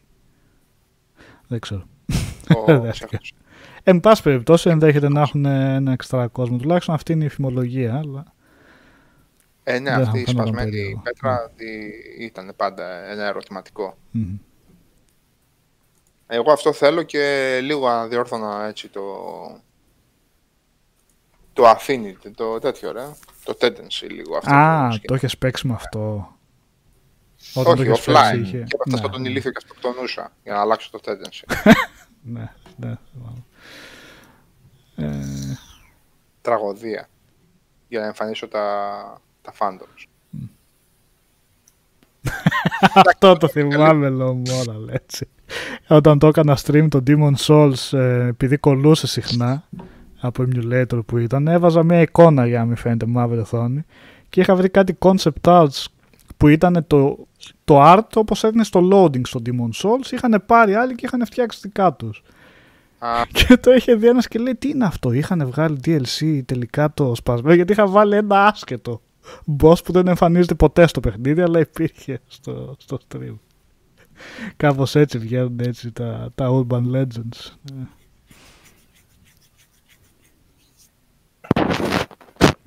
Ε, ο Γκόλιθε το IP νομίζω είναι τη Sony, επομένω. Ναι, μπορεί να επέμβει όσο θέλει Blue Point στο,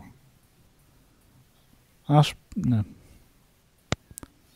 Η From Software δεν έχει σίγουρα τα δικαιώματα βασικά. Αλλιώς δεν θα καθόταν να βγάζει Dark Souls που είναι το ίδιο πράγμα με το Demon Souls. Μια καλά, Sony Interactive α, Studios. Sony Japan Studios δεν έλεγε, Sony Interactive. Μμμ. Sony Japan Studios ξεκινούσε το σκηνικό. Ε, ναι, για να δούμε και το Elden Ring. Elden, Elden Ring καμιά φορά. Ε, τι άλλο, δείξανε Project Cars, α, συνεχίζουμε τώρα, για, από την Gamescom, Project, Car- Project Cars δείξανε ή κάτι άλλο σημείωσε εδώ. Εν πάση περιπτώσει ο Χρήστος το έχει παίξει, αν θέλει να πει μερικά λόγια. Θα κράξαμε από λόγια. Πες, τόση Κράξιμο, ώρα ε, έχεις κράξιμο και εμάς. Πήγες 11 Γιατί πρώτα απ' όλα έχει αλλάξει το παιχνίδι, ενώ το Cars είναι λογοπαίγνιο με το Community Assisted Racing Simulator και έγινε arcade.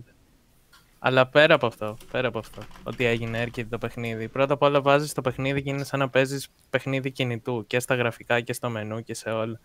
Αλήθεια, τόσο Έχουμε, το ρίξανε δηλαδή Έχουμε, τεχνικά. ναι, δεν ξέρω, δεν ξέρω. Οτιδήποτε είναι, βασικά οτιδήποτε δεν έχει ήλιο και να είναι πρωί, είναι λες και παίζω real racing στο Xiaomi που κάνει 150 ευρώ. Από εκεί και πέρα. Κι άλλα έχει τέτοια. Είναι τα μενού έτσι κίτρινα, φανταχτερά, πολύ mobile. Πολύ mobile. Και θέλω να πω και κάτι άλλο, το ξέρω. Μισά. Ε, Αλλά... Ε, Πες το ένα.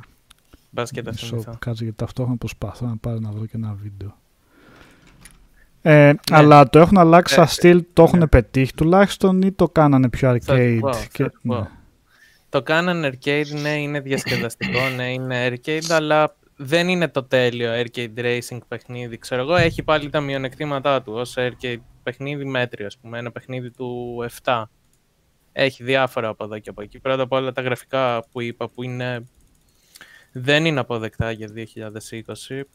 Το Drive Club βγήκε 6 χρόνια πριν και είναι πολύ πιο όμορφο από αυτό που βλέπω στο Project Cars 3. Και δεν έχουν δικαιολογία σε αυτό, πιστεύω. Ό,τι και να πούν είναι τραγικό οπτικά. Δεν ξέρω. Για το Project Cars 3 λέμε, Τόνι. Ε, εμένα μου βγάζει ότι απλά δεν προλαβαίνουν να βγάλουν κάτι πολύ πιο σοβαρό μέχρι να κυκλοφορήσει το PlayStation 5, οπότε πήγαν για μια τελευταία αρπαχτή με όλο το κοινό που υπάρχει αυτή τη στιγμή στις κονσόλες. Αυτό μου δείχνει να καταλάβω. Και υπήρχε και εδώ και καιρό η φήμη ότι ετοιμάζουν ε, παιχνίδι για κινητό. Μάλιστα είχαν, όταν δείχναν αυτή την αστεία κονσόλα που θέλουν να κυκλοφορήσουν και καλά οι τύποι. Α, μαν, αυτό τι απέγινε, το είχα ξεχάσει εντελώς. Ε, τους... καλά, εντάξει. Τρολιά είναι, ήταν είναι, ή γενικά, όντως. είναι, είναι στον κόσμο τους. Δεν, δεν μπορώ να Ω, καταλάβω. Θεέ. Αν αυτός που διοικεί το στούντιο, ο Ian Bell, είναι εντάξει στα... Αν είναι εντάξει άτομο, δεν μπορώ να καταλάβω. δηλαδή βγαίνεις και λες θέλουμε να φτιάξουμε κονσόλα δικιά μας. Γιατί, από πού; Και μετά σε αγοράζει Codemasters και χαλάει όλη η κονσόλα που ετοίμαζες. Όλο... το- δεν καταλαβαίνω. Επίσης ο ίδιος τύπος, άμα πας στο forum ξέρω εγώ, του Project Cars και γράψεις κάτι, μπαίνεις, σου απαντάει, σε ηρωνεύεται. Πολύ εξυπνακίστικο ύφος. Χωρίς να έχει να δείξει κάτι. Τι είναι αυτός ρε; ναι, είναι λίγο. Δε, απέκτησε από μόνος του το ρόλο του κακού, ας πούμε, έτσι, στη βιομηχανία. Χ- Γιατί; Ποιος είσαι; Μα, ποιος είσαι; ε, ναι, τώρα εντάξει, να, να, να το παίξει ντίβα, ξέρω εγώ, ναι, ναι. οποιοδήποτε δημιουργός, ας πούμε ο Γιαμαούτσι του Grand Turismo, εντάξει, που δεν το παίζει ο άνθρωπος κιόλας. Και τώρα να έχεις τον άλλον να πουλάει φάκι, να ειρωνεύεται κόσμο, Μμ. να λέει θα βγάλω κονσόλα. δεν ξέρω. Α, το βλέπεις τώρα στην οθόνη εδώ που έχεις βάλει το gameplay. Έχει αριστερά κάτι κίτρινα, πάνω κίτρινα, στη μέση XP ό,τι κάνεις. Α, Ό,τι XP, κάνεις ναι, στην οκ, XP το έχουν την έχει. φορτώσει. Προσπέρασες έναν, πάρε XP. Πήρες τη στροφή έτσι, πάρε XP. Φρέναρες σωστά, πάρε XP. Ωραία. Είναι πο- πολύ mobile όλα αυτά τα πράγματα. Δεν ξέρω.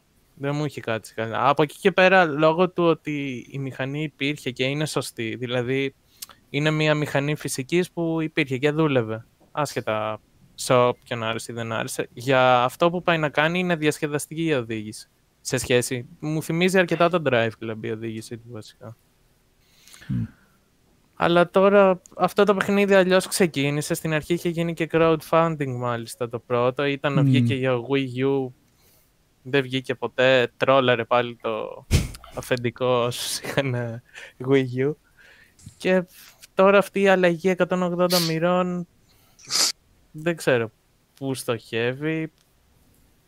Δεν, δεν μπορώ να καταλάβω κάτι. Μάλλον είχαν αυτό το mobile παιχνίδι προς ανάπτυξη και είπαν από το να το ρίξουμε σαν Project Cars ε, Revolution, ξέρω εγώ, γιατί είχε βγει σε ένα διαφημιστικό πρόμο της και καλά κονσόλας ένα retail αντίτυπο δίπλα φωτογραφία που λέγε Project Cars Revolution, οπότε μάλλον είναι αυτό μεταμφιασμένο σαν Project Cars 3. Μμ. Τώρα τι άλλο να πω. Το τεχνικό είναι το κύριο παράπονο για- από τον τίτλο είναι τεχνικά σε PlayStation που το δοκιμάζω και δεν είναι εντυπωσιακό οπτικά και δεν κρατάει τα φ- το frame rate όταν είναι βράδυ, όταν βρέχει. Τουλάχιστον με gamepad παίζεται αυτό, γιατί θυμάμαι είχα Παίζεται, ναι, παίζεται. προσπαθήσει το παίζεται. πρώτο, αλλά δεν. Όχι, δεν. αυτό παίζεται. Είναι και ένα από τα θετικά του ότι για αυτό που θέλει να κάνει έχει πολύ καλό σύστημα οδήγησης. Μμμ. Αλλά πρώτον είναι ο τεχνικός τομέας που το προδίδει και δεύτερον είναι και αυτό που, που άλλαξε, ξέρω Άμα εγώ. θες να παίξεις τέτοιο παιχνίδι ρε σε Χρήστο σε πίστες κανονικές, έτσι, επίσημες, δεν θα θες την ίδια στιγμή αυτό που θα παίξεις να είναι καθαρό έμο simulation. Γιατί φαντάζομαι άμα θέλει κάποιος να παίξει arcade racing και θα πάει σε κάτι σαν το Horizon. που είναι ξέρεις, σε, σε κανονικό Ναι. χάρτη, μέσα στις πόλεις, μέσα στην εξοχή, σε κανονικούς δρόμους εν πάση περιπτώσει. Α, να θες να είναι εντάξει, είναι arcade και... να τρέξεις σε κανονικές επαγγελματικές πίστες είναι λίγο... δεν ξέρω. Δες, Εγώ το δεν ένα θα- άκρο ναι. στο άλλο. Υπάρχουν πολλά στάδια, ξέρω εγώ. Δεν είναι ή το ένα ή το άλλο. Από εκεί και Ναι. πέρα μπορείς να είσαι σε πίστες και να είναι Gran Turismo, ξέρω εγώ, ή Forza Motorsport. Που εντάξει, στοχεύεις στην εξομοίωση, αλλά το κρατάει σε ένα επίπεδο να παίζεται και με gamepad. Ναι, οκ. Το είχαν, αυτό που ρωτάει ο Πέρις, το είχαν πει ότι θα είναι arcade τουλάχιστον ή το προωθούσαν Δεν- σαν... Δεν λέγανε... Το αφήναν να εννοηθεί, αλλά λέγανε απλά θα το κάνουμε πιο προσβάσιμο, θα είναι όλο το... Όλο το παιχνίδι θα έχει τα στοιχεία εκείνα που ψάχνουν, ξέρω εγώ, να... Βασικά προσπαθούσαν να πείσουν ότι θα κάνει και για τα δύο εκείνα το παιχνίδι και τελικά κάνει μόνο για το ένα. Μμ. Μάλιστα. Το είχαν. ε.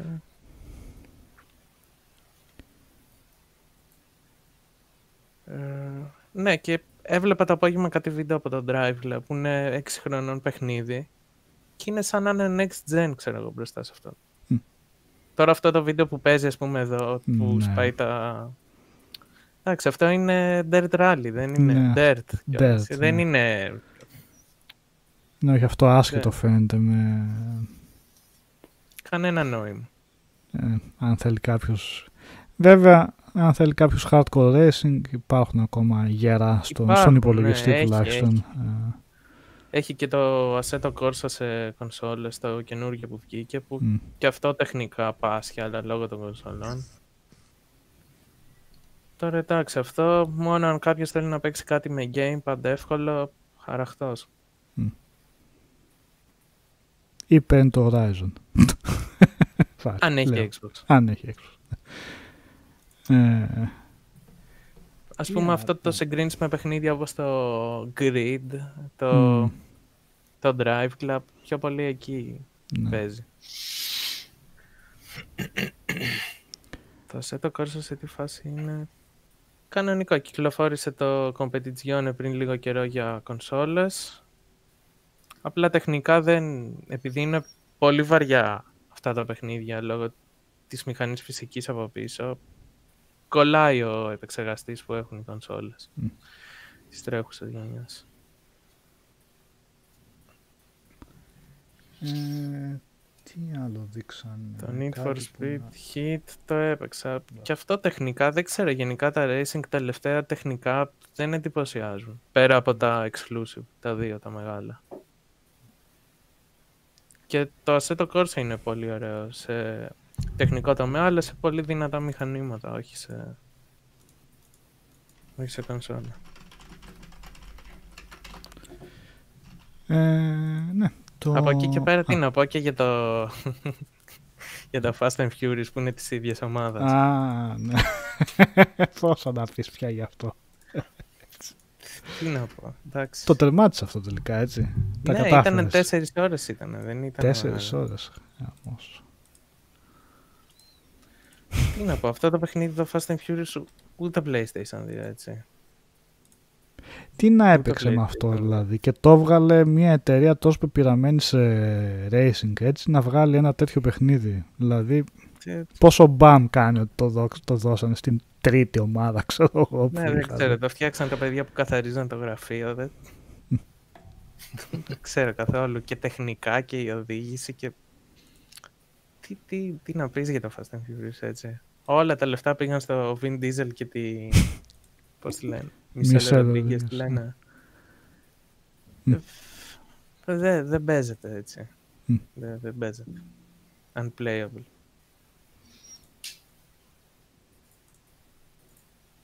Μ, Επίσης δείξαν ε, Medal of Honor VR επιστρέφει η Αυτό EA. μάθαμε αν η θα είναι Amox, playable τώρα το μόνο σε VR.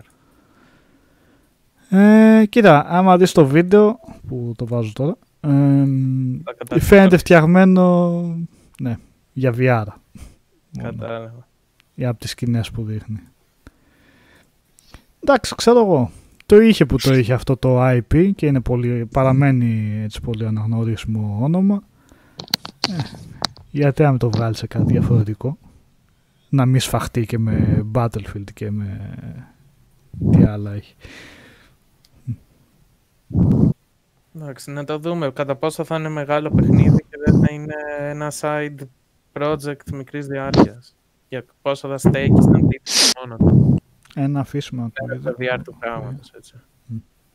Βέβαια για Oculus το α- ανακοινώσαν. Τώρα θα βγει άρα και στο PSVR θα δείξει. Επίσης για VR από ό,τι λένε ετοιμάζεται και για το Resident Evil 8 Μμμ.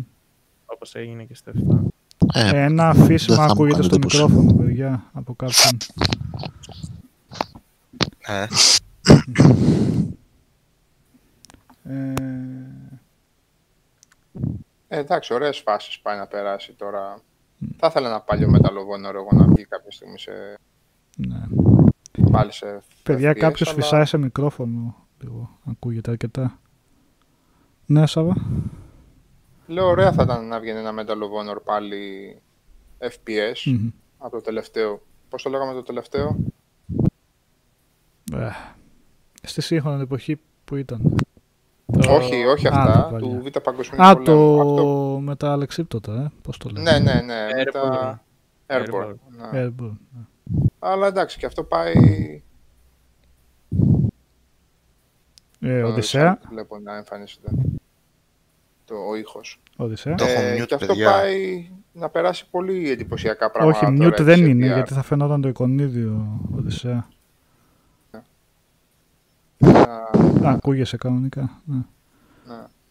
Ωραία φάση, δηλαδή ξέρω εγώ πάλι αν παίξουν σκηνούλες απόβαση στην Νορμανδία κτλ. Σε VR νομίζω θα είναι πολύ Ε, εντυπωσιακά. αξίζει, Βέβαια, ναι. Μμ. τα γραφικά του που βλέπω εγώ είναι θα έλεγα Είναι. αρχές 360. Ναι. αρχές εποχής 360.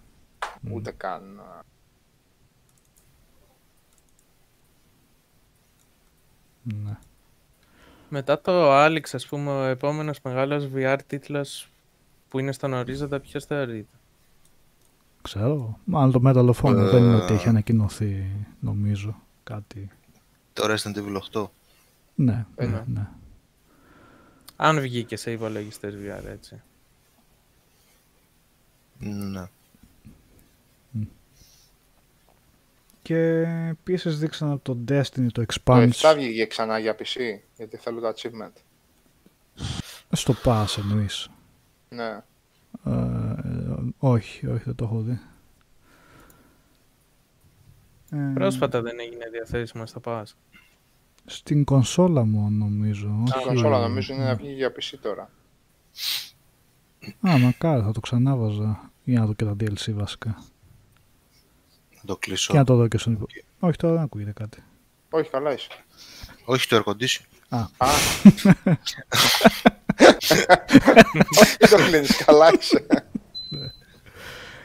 Ε, δείξανε επίσης από Δεν το... ξέρω αν θα έχει τα DLC, δεν ξέρω αν θα τα έχει τα DLC. Να το βγάλουν full. Ξέρω, έχει δώσει ποτέ full στο Pass με DLC. Όχι.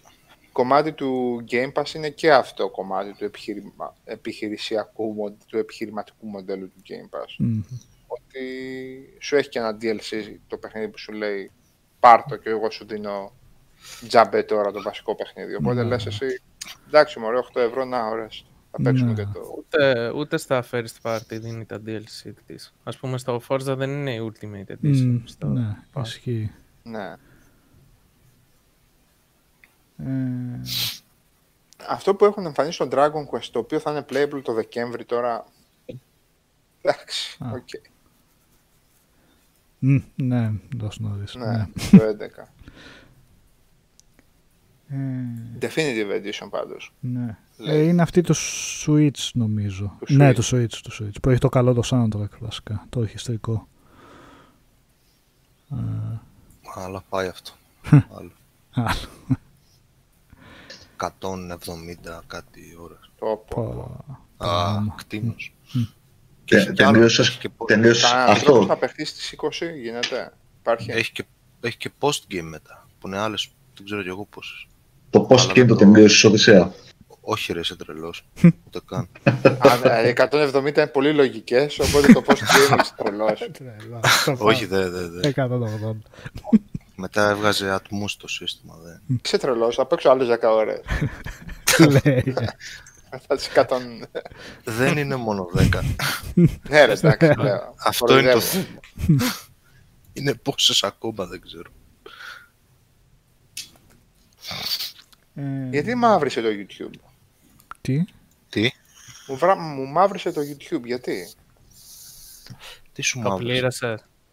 Πλήρωσε. Όχι ρε φίλε, έχω μαύρο background. Γιατί; Εσείς εγώ τι μαύρο έχετε; Μαύρο έχω κι εγώ.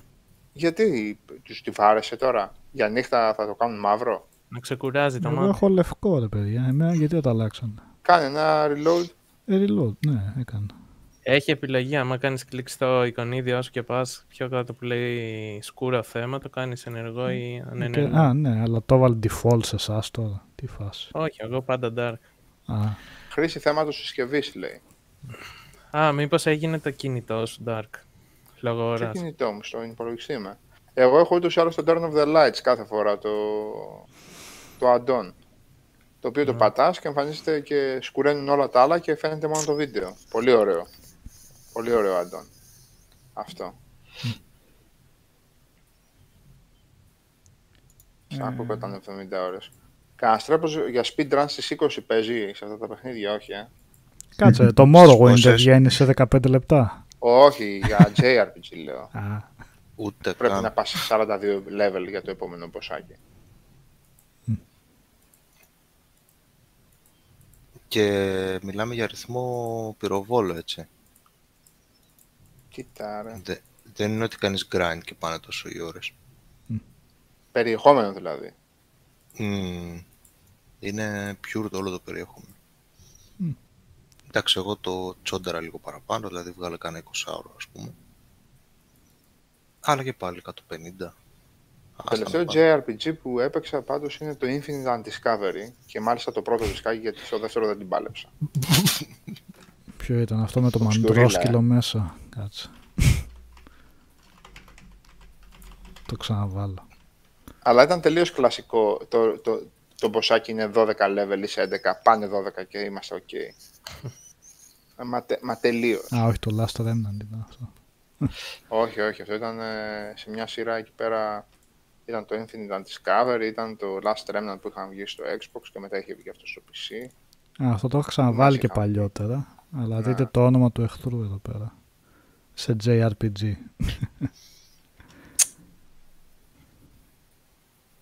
Όχι ρε Πέρι, πιο πρόσφατα το είχα παίξει το Infinite Undis- Undiscovery. Are you crazy? Το Xenoblade το είχα παίξει παλιά όταν βγήκε. Magna κάρτα 2, δύο δισκάκια γι' αυτό. Μπε. Το είχα παίξει πιο πριν. Όχι όλο επίσης. Αυτό κορεάτικο νομίζω είναι κιόλας, δεν είναι ιαπωνέζικο. Το Magna κάρτα Τι είδος ήταν κορεάτικα αυτό; δεν είναι. Το θυμάμαι. Ναι, Σάβα. 10-based ήταν. Κάτσε να βάλω κάνα βίντεο. Το Magna κάρτα. Μμ. Σαν όνομα μόνο το θυμάμαι. Δεν Ξέρω καν. Όχι το πρώτο, το 2 που ήταν Το exclusive. 2 βάζω. το- Exclusive πού; Στο 360. Στο 360. Ε, Ναι, Μάλιστα. ε, βέβαια. Πώς μου ξέφυγε. Και το άλλο να πούμε με το Cyberpunk δεν το έπαιξα ποτέ. Που βγήκε και remaster τώρα και σε PC. Πριν κάνα δύο χρόνια πότε βγήκε το, Ποιο; το Resonance Fate. Ου, Πού βγήκε Αυτό είπες; βγήκε για PC και, και Α, παίζει ναι. και πάρα πολύ Ναι, καλά. ναι. Μμ. ταλαιπωρία ήταν αυτό. Δεν σ' άρεσε. ε. Είχε πολύ hardcore ε, Ναι. θαυμαστές όμως η Οδυσσέα. Δεν μου άρεσε καθόλου εμένα. Οκ. Τι να σου πω. Ένας Και νομίζω πύργος έχουν να βγει και ανέβουμε από PC τον και πύργο. δύο στα Roshan, αλλά δεν ξέρω ποια. Κάπου τα έχω, αλλά Και overcomplicated σύστημα μάχης. παρά ήταν. Ναι. Ναι, να Όπως, πηγαίνεις έλα, πέρα εντάξει, τώρα. δόθετα τις διαδρομές, τι έπρεπε να σχηματίσεις Όχι, για να όχι, συνεχίσουν αυτά είναι- να τρέχουν. Uncharted Town τα έλεγε και ο Γιώργος την προηγούμενη φορά από τους πρώτους στήλους του 360 και είχε βγει ένα χρόνο μετά, 1,5 χρόνο μετά στο PlayStation 3. Blue Dragon είχα παίξει λίγο. Αυτό μου είχε Παρά γεμίσει ήταν το μάτι μεγάλο ποτέ. βέβαια. Τέσσερα δισκάκια. πολύ παιδικό μου φαινόταν. Μάλλον, Ε, ήταν. α, ήταν. Οκ. Αλλά έχει heavy metal, οπότε. Α, μάλιστα. Οκ. Νομίζω σε ένα από τα θέματα του Blue Dragon από το, από το cartoon, δηλαδή από το anime, νομίζω τραγουδάει και ο Γκίλαν. Ή μου φαίνεται. Δεν κάνω λάθος. Αλήθεια. Ναι, έτσι νομίζω.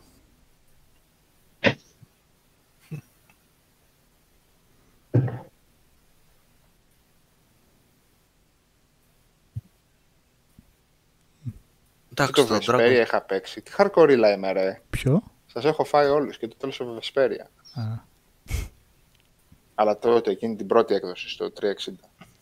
Μετά δεν ξέρω τι... Ναι ρε Τάσο, ε, δεν θυμάμαι λάθος, ε, Γκίλαν. Ποιο έχει τελειώσει η αδερφή σου σε δύο-τρεις μέρες; Το Blue Dragon; Σε δύο-τρία μερόνυχτα εννοείς.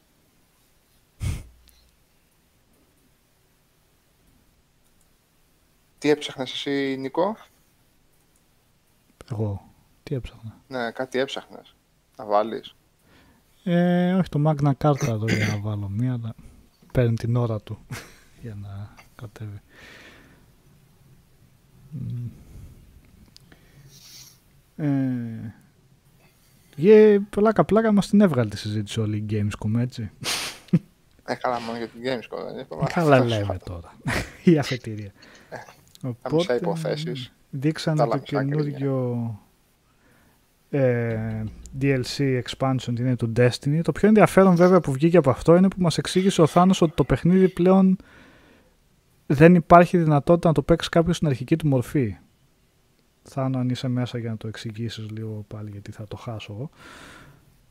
Ε, ότι έχει μεταλλαχθεί τόσο ε, τόσο πολύ στην πορεία, οι χάρτες και αυτά, βάζεις, βγάζεις υλικό που πλέον δεν υπάρχει. Απλά δεν υπάρχει στην αρχική του έκδοση. Εγώ αυτό κατάλαβα. Ε, ή Χρήστο, αν τα ξέρεις εσύ αυτά περισσότερο. Ε, δεν τα ξέρω όπως θα τα ξέρει ο Θάνος, αλλά νομίζω τέτοιο ότι κάποιες από τις αρχικές αποστολές μπήκανε στο Vault και είναι αδύνατο να παιχθούν. Μμ. Οπότε δεν υπάρχει δυνατότητα κάποιος να δει την ιστορία του παιχνιδιού. Καλό αυτό, έξυπνο. Ναι, αυτό... Τώρα αυτά ή θα τις κάνουν rework και θα τις ξαναβάλουν μέσα κάπως στο παιχνίδι ή απλά τέλειωσαν. Όποιος Ναι. πρόλαβε, πρόλαβε δηλαδή, εντάξει αυτό. αυτό. Μάλλον έτσι. Οκ. Καλό. Και δεν υπάρχει και τρόπος να τις παίξεις γιατί είναι always online το παιχνίδι οπότε δεν είναι να πεις θα πάρω ένα δισκάκι χωρίς updates και τέτοια και θα μπω μέσα να παίξω. Κάτσε τι εννοείς, άμα πάρεις ένα δισκάκι θα μπορέσεις να το παίξεις offline. Τι- Πώς, Δεν παίζει offline το παιχνίδι. ούτε στις κονσόλες δεν έπαιζε ποτέ offline το παιχνίδι. Όχι, αφού είναι social. Το θυμόμουν αυτό. Πρέπει να- Τουλάχιστον πρέπει να έτσι συνδεθεί στους νομίζω. Αν δεν servers. είσαι μέσα στο σερβερ, Ναι. δεν μπορείς να παίξεις. Αποθηκεύεται εκεί ο χαρακτήρας σου κι όλα αυτά. Τότε πραγματικά με οποιοδήποτε τρόπο δεν μπορείς να παίξεις το αρχικό. Ναι, ναι, Τι τελείως. περίεργο πράγμα είναι αυτό. Να έχεις το παιχνίδι και να, γίνει- να μην υπάρχει πλέον τρόπος να... Και από άποψη, άποψη ιστορίας δεν θα ήθελε το στούντιο να σου δίνει αυτή τη δυνατότητα. Δεν, δεν ξέρω, μου φαίνεται πολύ παράλογο να καταρχήν να, να αφαιρείς υλικό. Αυτό το έχεις αναπτύξει ήδη, έχεις κάνει τη δουλειά, υπάρχει μέσα στο παιχνίδι, γιατί να μην θέλεις να το δώσεις ένα παιχνίδι Δεν κα- σε κάποιον καινούριο να είναι ογκοδέστατο; Γιατί να βγάζεις, τέλος πάντων, δεν ξέρω. Υποθέτω αυτοί ξέρουν καλύτερα αφού παίρνουν τις αποφάσεις. Ναι, όπως λέει και ο Τόνι, πλέον είναι free to play και όλα η βασική έκδοση του παιχνιδιού. Μμ. Χωρίς κάποια expansion.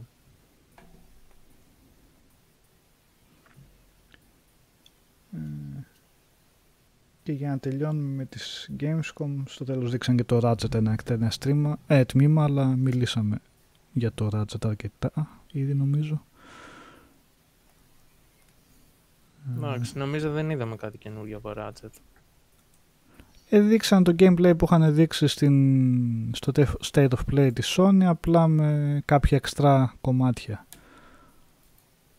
Είπαν ότι θα είναι launch window η κυκλοφορία του και ότι θα έχει mode για 60 frames Μμμ. με χαμηλότερη ανάλυση. Ή 4K με 30. Κου, κουβαλάει Insomniac. Έτσι. Ναι, Μία με αυτό, μία με το Spider. ναι όντως. Με δύο δικά της θα μπει η Sony. Και παραμένει ακόμα εντυπωσιακό το παιχνίδι. Και στο εκτενέστερο τριλε- τρέιλερ. Μμμ, μμμ. Ε, δεν ξέρω, θέλετε κάποιο άλλο θέμα ή να πάμε προς το κλείσιμο; Ε, η φήμη Mass Effect Trilogy όντως υπάρχει. Τώρα ακούγεται πολύ καιρό όμως και δεν έχουμε δει κάτι. Μμμ. Και ε, ακούγεται και το event της Sony στις 9 Σεπτεμβρίου, αλλά και αυτό φήμη για την ώρα. Πολλές φήμες. Πολλές. Εντάξει, σίγουρα θα έχουμε έναν ενδιαφέρον το Σεπτέμβριο, η αλήθεια είναι. Εντάξει, μιας που ετοιμαζόμαστε και για, τις νέες, και για τη νέα γενιά, θα έχουμε νέα. Έστω και αν αυτά τώρα είναι ακόμα στη σφαίρα της φήμης, Και της μιας και, παρασμολογία. μιας και μίλησε ο Κώστας, υπάρχει και άλλη φήμη, το Switch Pro. Εντάξει, το Switch Pro ακούγεται εδώ και δύο χρόνια Ανα- σχεδόν, έτσι. Δεν είναι δηλαδή αναζωπηρώθηκε κάτι. τελευταία όμως. Το... Ήρθε στην επιφάνεια η φήμη. Κάτι το βρήκανε σε... Τι... Δεν ξέρω ακριβώς τι έγινε που βρέθηκε ξανά και ξανά άρχισε Κάνει- να λύσει για το Switch. Κάνει, κάνει ζημιά το Bloomberg. Κάνει αυτή, αυτή τα παγωμένα κατός. Δεν ξέρω τι γίνεται. Θα δείξει. Θα δείξει την πορεία. Ναι. Πάντως και καλά θέλουμε που λέει το νέο Switch Pro να ανταπεξέλθουμε δηλαδή σε αναλύσεις ας πούμε αυτό και και δεν ξέρω και εγώ τι αναρωτιέμαι τι ποια τέτοια θα φτιάξουν, ποια μετρική θα χρησιμοποιήσουν. Χρήστο για Nvidia πάει πάνε έτσι. Ε, Nvidia ναι. δεν έχουν πει. ναι, Ε, λογικά πάρει... Τέτοια τέτοια X2. Έχει βγει ναι, ένας νέος Nvidia Tegra, λένε και για 1080p οθόνη στο φορητό, για αναλύσεις παραπάνω, για... Κάποιοι λένε και για DLSS, κάτι τεχνολογίες καινούργιες, αλλά θα δούμε. Ε, έτσι κι αλλιώς πουλάει, δεν έχει λόγο τώρα να βάλει φρένο στις πωλήσεις του. Κάνα παιχνίδι να ανακοινώσουμε γιατί είναι ένα Pikmin 3 Deluxe που έχουν βγάλει για τον Οκτώβριο και δεν ξέρω τι αν έχουμε στον ορίζοντα.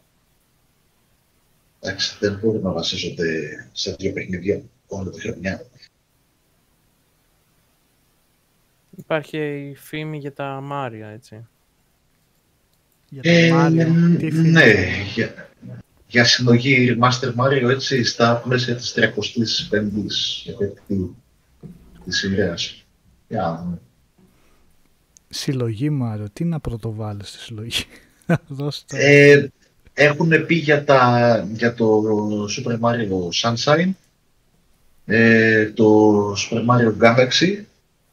Ε, μιλάμε για remaster εκδόσεις, έτσι, όχι για τα πρωτότυπα. Ναι, ναι. Και έχουν πει και, και για remaster του Super Mario 64, το οποίο εντάξει προσωπικά δεν θα δείξω να το ξαναπαίξω για μειωστή φορά. Το έχω, το έχω πετσοκόψει. Δεν ξέρω αν το ξαναβάλουμε αυτό, θα, θα, θα, θα, θα το περάσω στο Google. Πραγματικά. Ε, μιλάμε για συλλογή αυτά τα τρία. Ναι, μιλάμε για συλλογή έτσι. Τα μάμιν. Το Sunshine τελικά που στέκεται αυτό, είναι σαν αδικημένο ας πούμε ή όντως ε, ποιοτικά Gameplay. έτσι; Ωραίο ήταν το Sunshine. ήταν. Κα- Ωραίο α, ήταν α. το Sunshine. Αλλά δεν ήταν Μάριο. Α, με, την, κλα- με την κλασική έννοια του όρου. Αλλά ωραίο ήταν. γιατί σαν, έτσι, σαν αίσθηση από την εποχή που είχε βγει νιώθω ότι ήταν λίγο συγκρατημένη η αποδοχή του παιχνιδιού σε σχέση με άλλα Μάριο ας πούμε που Καλά, είχαν τώρα βγει που όλα μιλάμε- ήταν με διθυράμβους ε, ναι. Ε, μιλάμε για μια κονσόλα όμως που έβγαλε άλλα τέρατα. Μμ. Οπότε το Μάριος περισσεύει. Πήγαν κάτι τούμπανα Zelda, κάτι τούμπανα Metroid εκεί. ναι, ναι.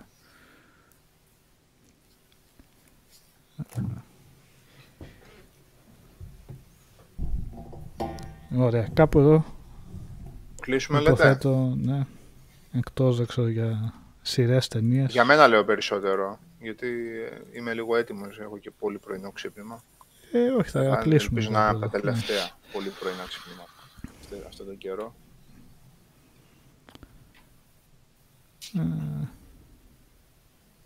Το Tenet, το ημών το όχι, δεν νομίζω αν το είδε κανείς από μας. Ε; Όχι, όχι.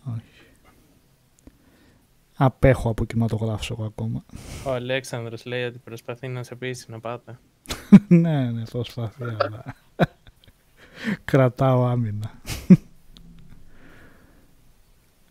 ε, είδα βασικά το Peninsula, το sequel του Train to Busan βασικά. Ε, Μαπά. ναι, ναι. Από το τρέιλερ φαίνονταν ότι είναι map. Είναι περίεργο γιατί είναι ο ίδιος σκηνοθέτης, αλλά το Train to Busan, ρε παιδί μου, είχε αυτό το συγκροτημένο, ήταν σε ένα περιβάλλον το κλειστοφοβικό και το και το... καινούριο. Ναι, ναι. Και ήταν η, η πρωτοτυπία, ρε παιδί μου, το φρέσκο, ότι ήταν σ- τα ζόμπι μέσα στο τρένο και το απέδιδε ωραία, ρε παιδί μου, στο έδινε αυτό. Σε άγχωνε με τις σκηνές, τα ζόμπι τα είχαν κάνει καλά, νευρικά ζόμπι, σαν το πώς ήταν τα ή μολυσμένοι από το 28 μέρες μετά. Το Peninsula επειδή ανοίγεται περισσότερο, σε βάζει σε ολόκληρη, σε ολόκληρη εκεί την πόλη, τη δράση, δεν, δεν τους βγαίνει γιατί φαίνεται πολύ πιο κοινότυπο, η δράση δεν έχει τίποτα ιδιαίτερο, πολύ CGI, έχει κάτι κυνηγητά με τα αυτοκίνητα, δηλαδή ε, Project Cars που λέει, τα τέτοια, δηλαδή CGI, πολύ έντονο και φαίνεται άσχημο. Και γενικά, εντάξει, κυλάει η ταινία γιατί έχει δράση και αυτά, αλλά δεν, δεν. Ε, Είναι απλά μια κοινότυπη ταινία ζόμπι έτσι, χωρίς κάτι το ιδιαίτερο. Ε, ναι, δυστυχώς έφυγε και από τη ζωή ο Chadwick Boseman, γνωστότερος ως Black Panther. Ξαφνικό αυτό ήταν. Ε, πάλευε ο άνθρωπος με τον καρκίνο εδώ και τέσσερα χρόνια. Δεν είχε, απέφυγε να αναφέρει τίποτα, οτιδήποτε στα social media. Γενικά δεν ήταν γνωστό ότι είχε τέτοια θέματα υγείας. Είχε παίξει επίσης το πρόσφατο το 21 Bridges που είναι στο Netflix. Είχε παίξει στο Da 5 Blood, είχε ένα μικρό ρόλο του Spike Lee. Και φυσικά γνωστότερος από το Black Panther. Ε,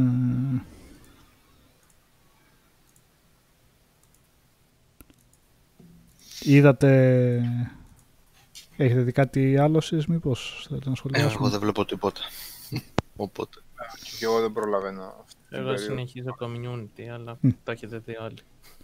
Ποια; Ε, Community. Ε, Μπράβο, Χρήστο. Τελειώνει η τέταρτη, η τρίτη σεζόν σήμερα λογικά. Οπότε από αύριο τέταρτη. Ε, και εγώ έχω φτάσει αισίως στον ε, 8ο κύκλο, στα τελειώματα του 8ου κύκλου του The Office. Είχα να το δω από Α. τότε που είχε πρώτο βγει.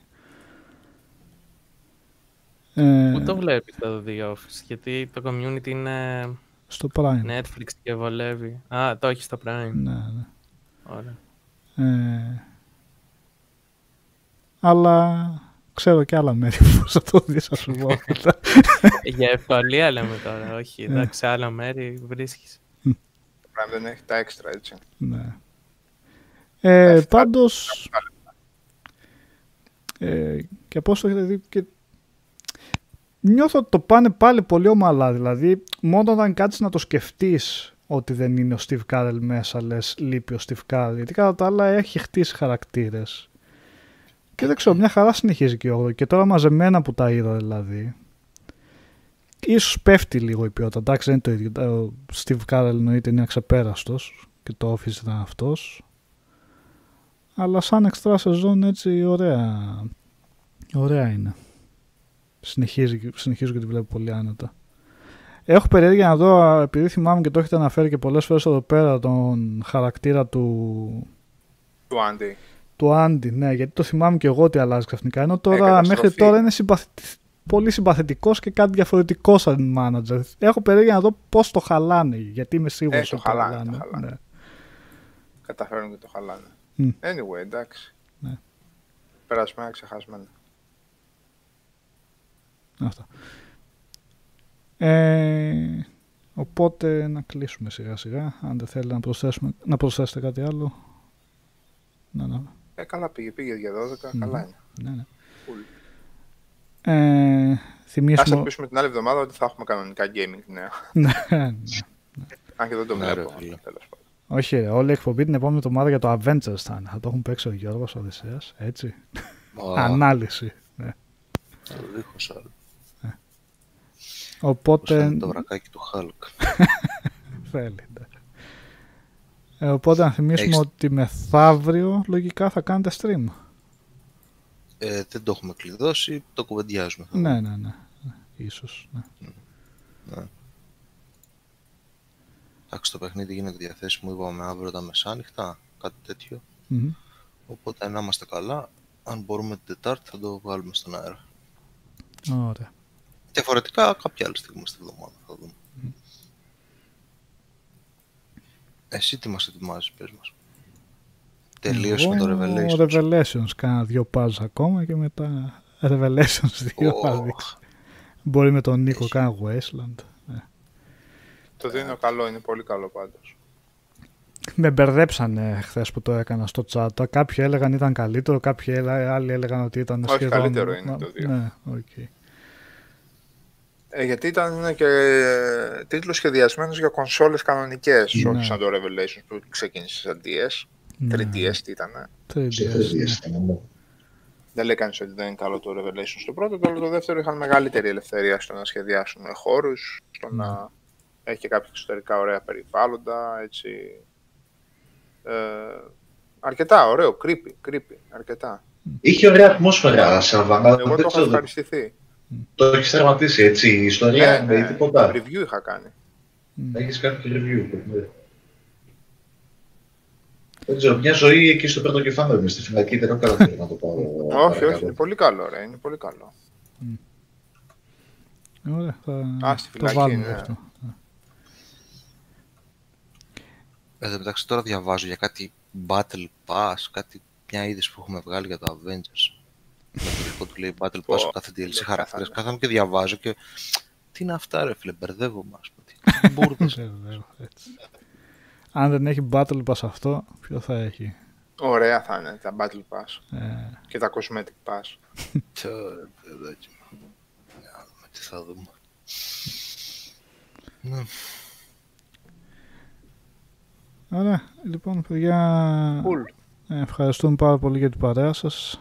Ε, για όσους ρωτήσατε και πιο πριν, ο Γιώργος απλά έχει κάποιες δουλειές και έλειπες σήμερα. Μια χαρά είναι. Το λέω επειδή είχε αναφέρει προηγούμενη εβδομάδα ότι είχε κάποια θεματάκια. Α, λοιπόν, θα έχουμε streams τις επόμενες μέρες και ραντεβού την επόμενη Δευτέρα για το άλλο webcast. Καλό βράδυ από μένα. Καλό βράδυ, παιδιά. Καλά, Καλή ναι. νύχτα, παιδιά.